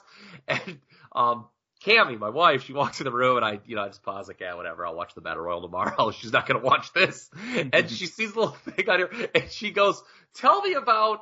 Oh God, what did she say? Tell what was Rowdy Rick Piper doing here? My wife, God bless her soul, doesn't even know the top people in the history of this business. So he, I've tried, it's just not going to happen. But yeah, Rowdy Rick Piper is uh, a little worse than what Virgil had to say. yeah, well, Although something- that that Virgil promo on Gunther that he cut on Twitter was maybe the greatest thing of all time. Ah, Mike Jones, what are you doing? IRS is, is absolutely awful. I know that you'll be stunned by that, but he's just like 30 man Royal Rumble. What a match. I'm gonna audit 29 other people. Yeah, yeah. You You're- don't even need to know. You're all a bunch of tax cheats. It's just awful. The Bulldog just tortures the language trying to construct a sentence. Oh, Flash was good, I'll say that. Yeah, God, Bulldog had some brutal. You, you talk about Bulldog never became a top guy. Sometimes you go back and watch his promos, you can see why that is. Oh, it's quite apparent why he's not he's not a top guy. Jake. Jake gets a good one in where he talks about how Randy Savage getting his hands on him or the belt was like safe sex. It just doesn't happen. Yes! Why did I not write that? Oh my God, that one was good. I'm glad you That's a mentioned that. that's a good line. It's like, yeah, I believe it when Jake says it. Yeah, Jesus. But no, there's some good ones. There's some good ones as the year wraps up. Yeah, what do you think about um what I said earlier about everyone being announced ahead of time? I like that. You know, it's like I, some of the better rumbles are the ones where you know. I I like knowing what you're getting, and Yeah, it's 'cause- actually the, the intrigue is what's going to happen with this field, not the the element of you know what's going to be the toy in my happy meal. That's the bonus. It's like yeah, I, I like the idea of this is this is what's at stake. This is who's fighting for it, and we're going to spend our time focusing not on just the fact that this match is happening, but the fact that everybody individually really badly wants the outcome to go their way, and we're gonna just gonna spend time letting these guys talk about how important it is. Yeah, you know, I'm obviously a fairly insane person, but I remember like watching the Rumbles as a child, always be like, all right, which one of these guys is coming up next? Like who hasn't come out yet? Mm, yeah. Not like, you know, now because people are so, um, you know, apt to just want a surprise, they just stare at the, you know, at the entranceway. Like they just can't wait for the countdown to happen and they don't care about the action if, you know, there hasn't been a surprise or anything. yeah. Sometimes a surprise is good, obviously, but it, they're too reliant on, it could be like, you know, anybody in the Yeah. world coming out next. Where, I, you know, I can't remember what Rumble it was. It may have been 2017. I can't remember. There was one where they, they, re- I mean, the entire build up on like the pre-game show and in the videos and all the stuff they were airing on television was basically all around about anything can happen in the Rumble. Anyone can show up in the Rumble. You never know what, you know, who's going to show up, who could win. And it's like, then like when it happens and it's just like the most predictable finish and no, there was no real surprises, it's just like, why even bother? Like, yeah, if, uh, if that, if that should not be the main selling point of a Royal Rumble to me. no, it, it- basically says our roster's shit. too. Yeah, our, you have our to rely on roster sucks. Our roster sucks, and the stakes are not nearly. To me, the stakes is what sells a match. Yes, absolutely. So you know, whatever. But uh, I guess it's probably beating a drum after, after last Sunday's fast. But uh, few odds and ends to get to here, Kyle. A bit of miscellaneous uh, housekeeping on the back end that we're going to tie up here. Some interesting stuff talking about the 1991 Survivor Series planning. Uh, there's a quote from Meltzer in the Observer where he says that while the most recent WWF magazine indicated that there would be an Ultimate Survivor Series match like we had in 1990, uh, where all those not eliminated in the four, four matches will face off at the end, the latest word I've got is that the plan was scrapped. Last year's Ultimate Survivor match was anticlimactic on the show, a sentence which is only funnier when you actually look at what they did end 1991 with. Yes, uh, 1991 was worse. And just uh, so everyone's aware, if they had done an Ultimate Survivor match based on who survived, who actually it would have been like this. On the babyface side, you would have had the entire team of Duggan, Slaughter, Kerry, and El Matador, and then you would have had LOD. So that was Six. six six guys on the babyface side, and then the four heels would have been Ric Flair, whichever one of the Beverlys survived, and the Nasty Boys. So Rick, so Rick and the dad, Rick and Brian Knobbs would have been on the same team. maybe, maybe that would have been good. So I'm sure once the idea was scrapped, even less thought was put into who was going to survive the elimination matches. Like had they done an Ultimate Survivor, obviously that's not the way it would have turned out at all. no, no. And again, that Survivor Series 91, easily the weakest of the first five. Uh, and a, a note that I found in WWF Magazine, which I had, it was originally scheduled for Milwaukee, not Detroit. Hmm. I, I don't know why that change was. I, I Googled. I have absolutely no idea. You know, just, uh, I don't know if there was something going on with the basketball arenas at that No. point, but, The state, um, the state of Wisconsin dodged a bullet. yeah, I guess so. And of course, not only the first one with the WWF title match, the first one on Thanksgiving Eve. It's now the Thanksgiving Eve tradition instead of Thanksgiving Thanksgiving, Eve night. tradition. I do remember that as a final note on the Survivor Series before we move on. I do remember as a kid when I was uh, becoming a big giant wrestling fan in 93, 94, going to the video store, renting every old pay per view that they had because they had a ton, getting the 91 Survivor Series, and I remember when it was finished. I just remember, I distinctly remember thinking, I don't need to rent that one again. No, it's been and the thing Certain is, Royal Rumbles and stuff I would, and, and, and you know the, the really good shows are the ones that just felt good and exciting. But I, I remember distinctly thinking that about the 91 Survivor Series. Yeah, and you want it to be good because again, the TV's better. You got some new care, but it's just it's no damn good. No. Speaking of no damn good, by the way, how about this Oh next note? boy, we've had some que- we've, yeah, we're, we're stretching the gamut of, of questionability here on this podcast today. A, a- a new low, I believe, to cover here on this podcast. and think of the ground we've covered in WWF during this period. The WWF found itself in some hot water over an incident in Vancouver during a Bushwhackers versus Beverly Brothers match. Uh, British Columbia gay activist Ken Walker demanded an apology from the WWF over the faggot chants by the Bushwhackers and the portrayal of the genius character. They sent the message that it's okay to abuse, this is in quotes, they sent the message that it's okay to abuse gays and make them an object of hatred. Uh, the WWF verbally apologized to Walker, but it's gone farther as Vancouver City Hall has asked the WWF to send in a written apology for the behavior of the Bushwhackers. I'm, I'm unclear if that's referencing the gay thing or just their general behavior. I don't. uh, I, I think we know this, but what the fuck is this? Weren't the Bushwhackers supposed to be the tag team for the kids, Liam? That's mean- what I thought. I, what what was the selling point of the Bushwhackers here? Come for the head licking, stay for the homophobia? I mean, what is going on here? I mean, you can't, you can't go with that. Although, No. I mean, obviously it would be a big part of, you know, wrestling for, God, when did it stop finally? Oh, I can tell you that I have been on some Kyle Ross. I have been on some shitty indie shows about a decade or so ago where I saw people still doing it. Oh man. Yeah, Ten- you wouldn't believe it. like I'm yeah, like I, I- I'm trying to think like just hearing this like in culture like because you would hear it in rap songs Yeah. sometimes too. Like I'm trying to think like it felt like the early or uh, pardon me like the late 2010s. It stopped. Like obviously there there was such controversy that Eminem album. Yeah. You know in the early um, but like I feel it stretched to like 2000 like you know and obviously when WWF went PG it didn't happen. But I'm trying to think like when they stopped like encouraging it or doing like homophobic stuff. Like what was the last like homophobic thing the WWF did? Ooh, that's tough. Um, I know I'm really putting you on the spot here. well, I mean, you know, they didn't do anything Obviously- as distasteful as you'd expect with Darren Young. I guess Rico. yeah, Rico was pretty bad. Yeah, Rico might have been at least. Uh, well, and then there was, you know, obviously they tried to make it like they were so positive with Billy and Chuck, but that I thought was just like, I was just them trying to have their cake and eat it. Yeah, that was that was pretty shameless to be honest. So, uh, yeah, I mean, it's stretch. Obviously, Gold Dust happens and whatnot. Adrian Adonis got this chant years before, so Yeah. But still, I mean, the Bushwhackers, like I'm just like picturing them doing like their like their arm thing, like leading, like trying to get the crowd. To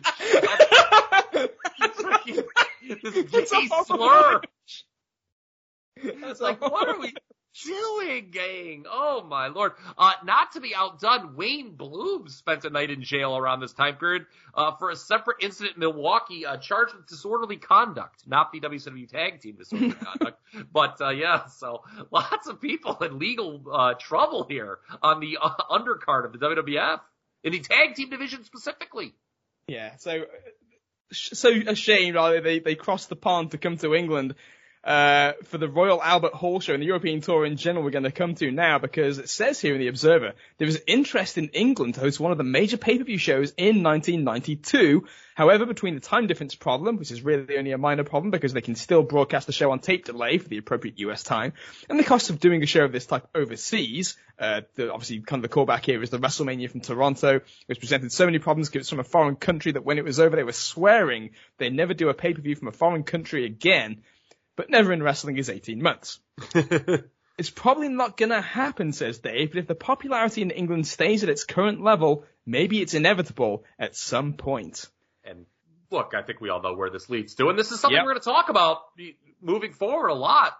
The declining popularity here in the states, but it's bur- the company's burgeoning popularity in Europe. There's another European tour in the fall. I think there's four dates in the UK. They all sell Yep. out. Uh, the Royal Albert Hall's one of them that shows on the network. I think they do Birmingham, Sheffield, and uh, another show in London. They do the huge show that gets 19,000 in Barcelona. Uh, they go to Brussels in Belgium, a lovely city. I've been there before. Me too. Uh, Very nice place. Oh yeah, it was it was great. Um, we were there with uh, when my daughter was not even one years old. I remember it was great. Like she would pass out in her stroller for a nap, and Cammy and I would just dart into a bar the second she passed out, just like immediately just start drinking with our like passed out child. It's a great city. If any of you folks are out there listening, you have a very small child. I'm telling you, you're not going to do any worse than a city to pull that off than Brussels. It was unbelievable, and we were just doing it for like two straight days. It, it worked. So, um, good times. But yeah, um, the Royal Albert Hall show, I watched it two nights ago. I'd seen it before. I couldn't remember much about it except the Battle Royal and Yeah, ditto. Claire Santana. Uh, it is not a good show. It is not a great show. There's a couple of decent moments. It also unfortunately features Lord Al Hayes and Mel Phillips in the ring sharing announcing duties. Not the last time Mel Phillips' name will be mentioned on this podcast series. No, just I mean, just the, the sight of, of this combination. One of the seriously one of the worst people in WWF history in the ring with Mel Phillips. Oh, come on. I, I mean, the hatred you have for Al Hayes is truly something. I mean, it is unbelievable. What did this man ever do to you? He just screamed fucking. He, he's like the worst. I hated this man when I again I guess- as a kid. I guess the you know what? stereotype of this. You're right. You're, okay. Okay. Who am I talking to? Yes, I would also hate Al Hayes, to be honest with you. uh, they, they- they do 7,000 in Paris on this tour. Yeah. Uh, that was not a sellout. Um, but 12,000 in Birmingham, which was a sellout. Uh, Sheffield sold out. Brussels, no attendance. Uh, Barcelona, yeah, I said 19,000. That's massive. Then uh, Wembley Arena in London was 12,000 for a sellout, and the Royal Albert Hall was 5,000 for a sellout. So they're doing great. Um, but man, they really tried to kill the town right away on that Royal Albert Hall show. Like the first five matches, the heels all went over. Heels all go over. Taker's entrance is is is fun. Yeah, that's a highlight. And then Bulldog wins a battle royal. I am convinced that they need to do more battle royals on Raw. Like have undercard matches that build to a battle royal to keep that three hour show interesting. Yeah. Yeah. Like I was like I was thinking about like Battle Bowl or something being on Raw. I say that a lot. I think about. Well, I, I always thought the Battle Bowl worked better as a TV concept anyway. I thought it was a terrible idea for a pay-per-view, but you could get away with it as like a one-off special TV show. Yeah. Way, way to launch some angles, maybe you know have a, have two guys have accidental good chemistry to start new team, something like that. Yeah, you could you could do stuff. And when you've got a roster now that they've all worked together a lot, Yeah. you're not going to have those logistical nightmares of, you know, like you, you had in WCW 30 years ago where guys were, you know, just had never worked before and the matches were a disaster. But yeah, I just thought, cause if you haven't seen Royal Albert Hall, there's a series of matches and at the end, everybody then wrestles in a battle royal. Which is not a great battle royal. No, it's not. And, and, and speaking of problematic, Roddy Piper cuts a problematic promo on that show too, which I believe is edited on the network on the cock. Oh. So, uh, yeah. So, so that, that's the European tour. It was successful again, and people can watch Royal Albert Hall. It wasn't the only t- successful shows they did during this period. They uh, did a big show in Hawaii, which was, I think, the best Hogan and Flair ever did in terms of draw. really? Wow. Yeah, where is that show? Where is Hawaii here? Let's. I love the. I love the fine function. Wait a minute. I have to type Honolulu. Okay, here. Uh, Honolulu. Eighteen thousand they did at Aloha Stadium in December. Hogan and Flair. So they weren't doing that here in the states for anything. And then of course they go over to Japan one more time for the SWS though. Ho- Yeah. Hogan wrestles Tenryu. I think that's a heavily papered house, however Yeah, as they all were. Yeah, they always were. Uh, yes, for, it, uh, historyofwwe.com has this 40,000. Many were freebies. Yeah. I'll bet Uh, they were. Uh, a not yet named Ultimo Dragon works on the undercard on that show. Oh. Beats Jerry Estrada. What, it's just Yoshihiro Asai or? Yeah. Yeah. Oh wow. Didn't know that. I did not know that. Now, else, no stone unturned here. no stone unturned, even if we're not even talking about the WWF, Kyle. Because Correct. Titan, Titan Sports, is in the process of trying to sell its new bodybuilding TV show called Body Stars in syndication. Uh, Primetime Wrestling gets a facelift. There's apparently a last minute change, but sadly Jameson stays. Um, so I guess just, this is just movement on the TV front. More interestingly, this is also the period of time where Jesse Ventura has filed a lawsuit against Vince McMahon. This is where Ventura's suit uh, takes place regarding Ventura's announcing work on the recent mini pay-per-view shows, such as airing old matches of Hogan, um, Hot ticket. Hot Ticket, yeah, we talked about that. The WrestleMania matches where Ventura did the announcing on it, as well as Coliseum videotape releases. Um, Ventura is claiming that Titan never had the rights to use his commentary except on agreed upon pay-per-view events just for the event, uh, on specifically on the Superstars of, and, sorry, and for the specifically Superstars of Wrestling television show. These kind of specifically signed deals that didn't talk about, again, this is a royalties issue. This was him basically saying that they you know they, they contracted me to do the commentary for pay-per-views, superstars of wrestling. They are using my voice, they're using my work forever and, and profiting from it. There's nothing that he signed that releases them to do that. And he felt that he was owed. And there, there were people that had gotten royalties for videos that were exclusively about them, like the Hulk Hogan video. I think there's a British Bulldogs video where they got paid for it. Um, but Jesse kind of held this up and he goes over. Yeah, he wins the suit, and that's why for many years Jesse Ventura's commentary was absent from That's DVD releases. Yeah, which is was hideous. These awkward gaps, and Ventura adds so much, but this Yeah. does add. This I, does I add. would I would refuse to watch those matches. Yeah, this is it's, it's you can't you can't they they are they're literally unwatchable, especially because they didn't even have the courtesy to cut out when the other announcer was responding to him. so it's like you're just Yeah. basically just partnering him out. Yeah, thank God that they've uh, done that, and there's yeah, yeah, that, that they- they paid him whatever. But Yeah. yeah, Just Jesse Jesse always do. He, some people can beat Jerry McDevitt apparently. I don't know if Yeah. Jerry was on this case, but Jesse's got a pretty good record when it comes to lawsuits. yes, he does. So yeah, Yeah. hats off to him, and he was absolutely right. Um, I I just had this down as a random note. I don't know if you caught this, but I was not going to go let this go untalked about. Piper's pals. Yeah, what the Uh, fuck is this? So they mentioned it in a random squash match. He's like, this is when like you could tell the company's very image conscious. Like they spend the entire squash match talking about Roddy Piper working with the police league and doing work with the police. Oh, I just I just God. wrote shameless PR amidst all these scandals going on. Yeah, Piper's pals. I don't know how long this lasted. Uh, Maybe just long enough for to, to talk about it at one set of TV tapings. Piper's pals. That's uh that's special. I'm gonna see if there's anything else. Okay, so I just googled Piper's Pals Police League. Uh, absolutely nothing came up. Uh, Google this. Rick Piper's pals. Oh yeah, Rick Piper's Pals. There we go. Roddy Piper Police. I I just want to see if there's anything else I had. I just it was when I was watching the TV and I just was like, what is this Piper's Pals bullshit?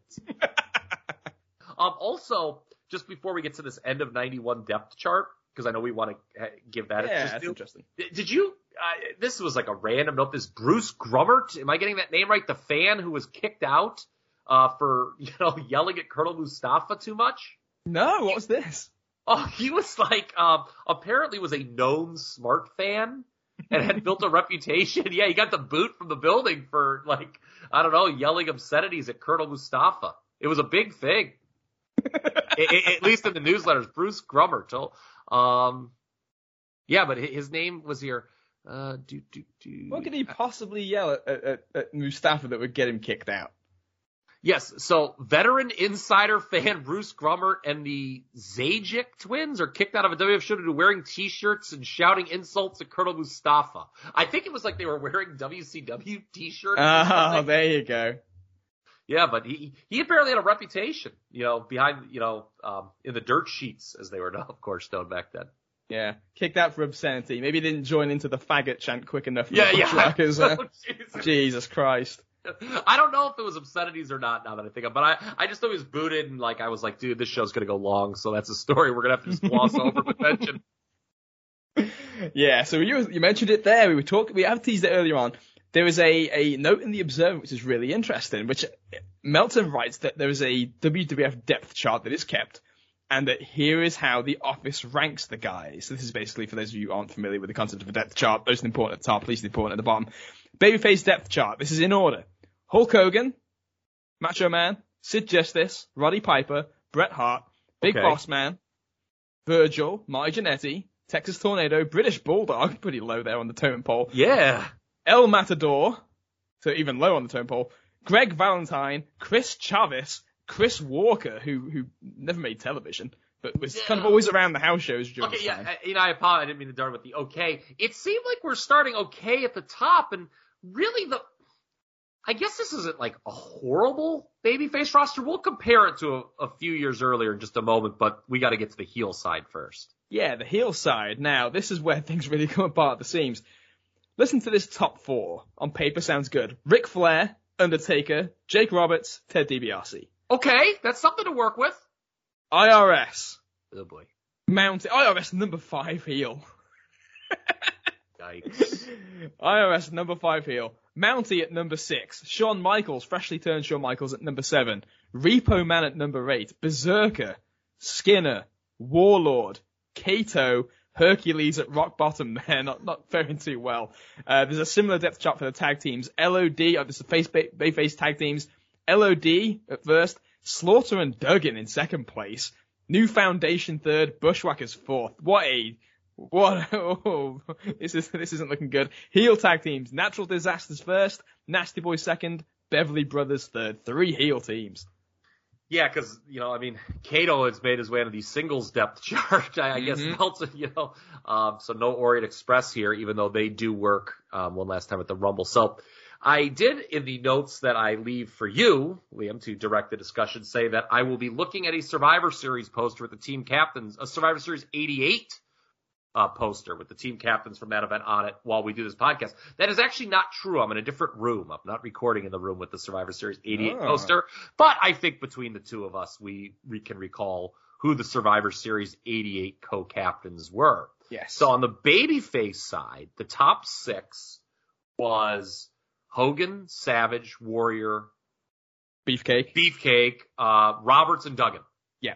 Those were the six. So, and then underneath that, it is kind of weak. I remember like when I did a little write up for Top Rope Nation's Facebook on 80, I was like, God, this is a pretty weak roster. But you had like Hercules, Patera. yeah, Blue Blazer, um, Santana was around doing nothing when while Martel was hurt. Koko. Hillbilly Jim. Yeah, um, God, who else? That's almost Scott Casey gets a go. Scott Casey does get one on that, yes. And you mentioned Patera, uh, Jim Brunzell, Yeah.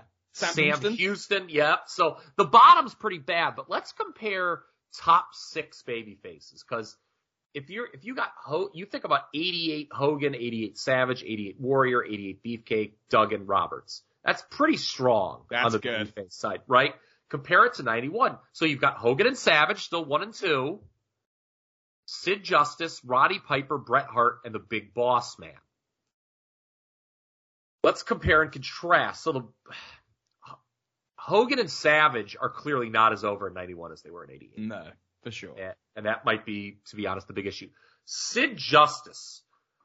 Do we compare him to the Warrior That's what I think. in the spot here? Who was more over, Sid Justice in 91 or Warrior in 88? Ooh. Mmm. Quite comparable. Because Um, the Warrior really didn't hit his stride until 89, I feel. Yeah, and he got he got like the big boost from smashing Honky, but 89 with Rude is really where he seems to pick up a lot of steam. So I'm Yeah. A wash? fairly comparable. Yeah, I say it's a wash actually. Now, I will say Warrior is the Intercontinental Champion more over than Bret Hart was as the Intercontinental Champion in 91. Yeah. Right? I, mean, I think that's fair. Uh, Roddy Piper, who was not around in 88, is back. To where does he compare to like a, a Jake Roberts or a Jim Duggan or a Brutus Beefcake in 88? Uh, I guess he'd be he'd be over. Beefcake didn't have the main event run yet, so he No. would probably be a, he'd be above Beefcake. He feels closer to Jake. Yeah, he's probably above Duggan too. Yeah. Um, and then Big Boss Man, he's kind of in that beefcake Duggan mold. Yeah. So, so when you compare the top six baby faces of 88 to the, it, the depth chart 91, it feels like the big deal is just that Hogan's not as big a deal or Savage. Yeah. Um, and then, you know, we went over it. Beyond the top six and eight isn't exactly strong. Now, Marty Jannetty, who doesn't last very long, obviously, Tornado doesn't last long, Bulldog Matador, Valentine. To, I mean, that's not very good either, but No. it, it doesn't seem like it, it just seems again it comes back to Hogan and the top of the card. Uh heels. The the co cap all right, the eighty eight co captains on the heel side were Keeman Bossman, yep. Honky, and Bass. Bass? Yeah. Yeah, Bass sucks. Uh and then Andre and Bravo. And Bravo then underneath you still have like Rick Rude and Teddy DiBiase were captains, so like Perfect. Rude and D- perfect. On the way up. Yeah, so like the you know, although Bravo and Akeem were like it feels like you've got more depth there right off the rip on the heel side. Now, Flair, Undertaker, Roberts, that's pretty strong at the That's a good top, top here three. at 91. The top three heels in 88 would have been Boss Man for sure. hmm Oh, we didn't mention Bad News. Bad news was feuding what I was going to say. He He was, was yeah, feuding with Randy Savage. accusing Liz of doing favors. Yep. Jack Tunney. Yeah, that was great. And then, honestly, like Andre's probably number three. Yeah, Andre DiBiase was pretty much done by then, so. Yeah, DiBiase. So it just feels like I don't. None of them are as strong as Flair, but Flair wasn't necessarily. I mean, Hogan, Boss Man, outdrew Hogan Flair. Yeah, exactly. I, I, but I think that's again owed to Hogan, like in '88 being a big, just a you know not having his reputation soiled and Yeah. not being as stale. And I think it's just a case of the heels being a, a much deeper heel side in '88. So what do you think about the rosters? I guess is is where I'm getting at. '91 versus '88.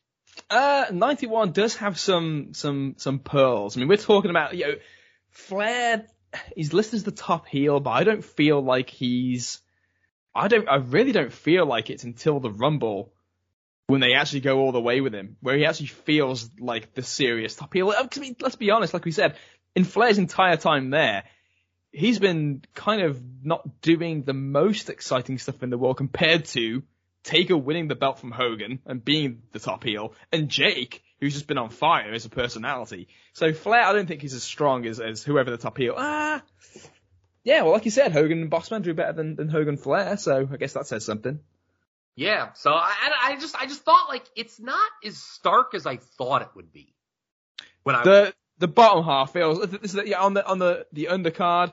There are far less because the thing is too, if we're honest, DiBiase, as good as he is, was kind of done as a main event guy. Post oh, he's SummerSlam, yeah. Yeah, and he's number four on the list. Like, yeah, Well, so yeah, you, you're right. DiBiase being number four in '91 is, you know, it's bad because he was probably lower in '88, and he was Yeah. a bigger deal in '88. So I, I don't know. I think just the lesson learned from this is just with a colder Hogan, a colder Savage, the promotion's colder. It, it you know, it's it. This is the era of top guys, and th- that's what it is. The top programs just aren't drawn for a variety of reasons. Yeah. And the tag team division obviously much stronger in 80. yeah, we didn't even mention the, the 88 tag match compared to the, the list of teams we just rattled off there. That's a, that's a bit of a night and day situation. Sure, sure. So Yeah. yeah, I, I guess there. And I guess there's just one last tip. A very ominous way to end. Absolutely, absolutely. So, there was an episode of Inside Edition that is coming, and Meltzer writes that the story stems from lengthy interviews with superstar Billy Graham and David Schultz. On Oh boy, oh boy! I, a man We'll get- who is we'll- not afraid. we'll get to it. We'll get to it, everybody. on the subject of anabolic steroids and Hulk Hogan, which was scheduled to air on Friday, January 3rd, which would be prior to most of you reading this, says Dave. Behind the scenes in wrestling, this story has been viewed as having the potential for significant impact and possible embarrassment to the World Wrestling Federation and to Hogan himself. As of this writing, I'm aware of the key statements made on camera by both Graham and Schultz, the Inside Edition reporters, which went a lot farther than what has been reported already that Graham claimed to have shot Hogan up with injectable anabolic steroids on several occasions in the past. According to top level producer Sally Brax, this story has been examined closer by the show's attorneys than any piece in the history of the program, which presumably covers a lot of ground considering the type of stories that show's done in the past. This piece will no doubt open the door wide open to more features on the subject. ABC's 2020 has already scheduled a piece for February, which would be on the use of steroids in sports in general, but would be focusing on pro wrestling and the repercussions of the Zahorian trial. It is expected that the case of Hulk Hogan will be featured as part of the story. The highly rated 60 Minutes television show is said to be considering doing a piece as well. Undoubtedly, far more mainstream media stories will result from these pieces. And uh, Meltzer notes that the 2020 piece on ABC interviewed him for more than two hours. Mm-hmm. So, uh, yeah, so it's coming, man. And this is a quote from the 2004 uh, Observer that we've referenced a few times. What almost nobody realized while the steroid scandal was simmering and about to explode was that one person after another attempted to contact Phil Mushnick with tales of sexual misconduct in the WWF, including McMahon's personal limo driver Jim Stewart, who appeared to be more teasing having great stories and perhaps like many involved was looking to be paid to be shut up by McMahon. Mm-hmm. Obviously that, you know, we like to joke around, we like to have fun on this podcast, talk about the angles. You know, that's I think what you and I would rather talk about. Yeah. um, you know, when analyzing the years. But I mean, these scandals really hit the forefront in early 92 and we're going to meet them head on when we do that. Uh, my takeaway from everything we've talked about so far, Liam, the two years we've talked about and the nine pod or the 11 podcasts we have now done together. My 1990 goodness. undoubtedly could have been better. Same for 91. But by the time 92 rolls around, none of our fantasy booking can save the World Wrestling Federation. No, it is. It is. The storm is on the horizon, and there is I mean- something. There, it's gonna get real bad. Yeah, you, you can't fantasy book your way out of what is going to happen in the first two to three months of 1992. And that'll be our teaser, I guess. Absolutely. We're going to reconvene. We're going to reassess and we are going to come back with a probably litany of notes, frankly, to break down everything that goes on in 1992. Uh, but I will say in terms of a final summary for the year, it's been really interesting looking back at 91 because even heading into where we are now, with just that being the last thing said, I think kind of perfectly sums it up because start of 1991, business, you know, the big problem was that business was kind of, you know, business was soft and they were looking to find things that were going to jumpstart. And whether it's just the decisions they made, whether it was chickens coming home to roost that always were going to, or whether it was that the things they did riled up enough interest in being anti McMahon, anti WWF that people were more than happy to, to blow the cover, as it were, for what was really going on.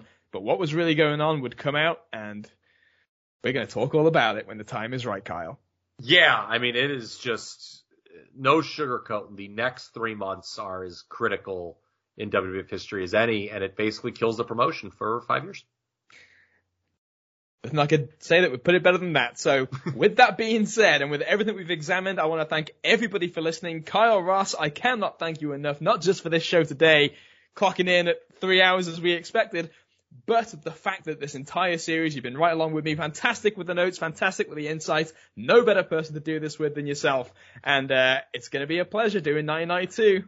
I cannot wait. I may, you know, I had such a good time. I might start on those notes a little sooner than you think. Or Oh, here we go. Yeah. All right then, folks. Thank you very much for listening. We will talk to you again very soon. I am Liam O'Rourke for the great Kyle Ross. We are out of here. Talk to you again soon. Peace.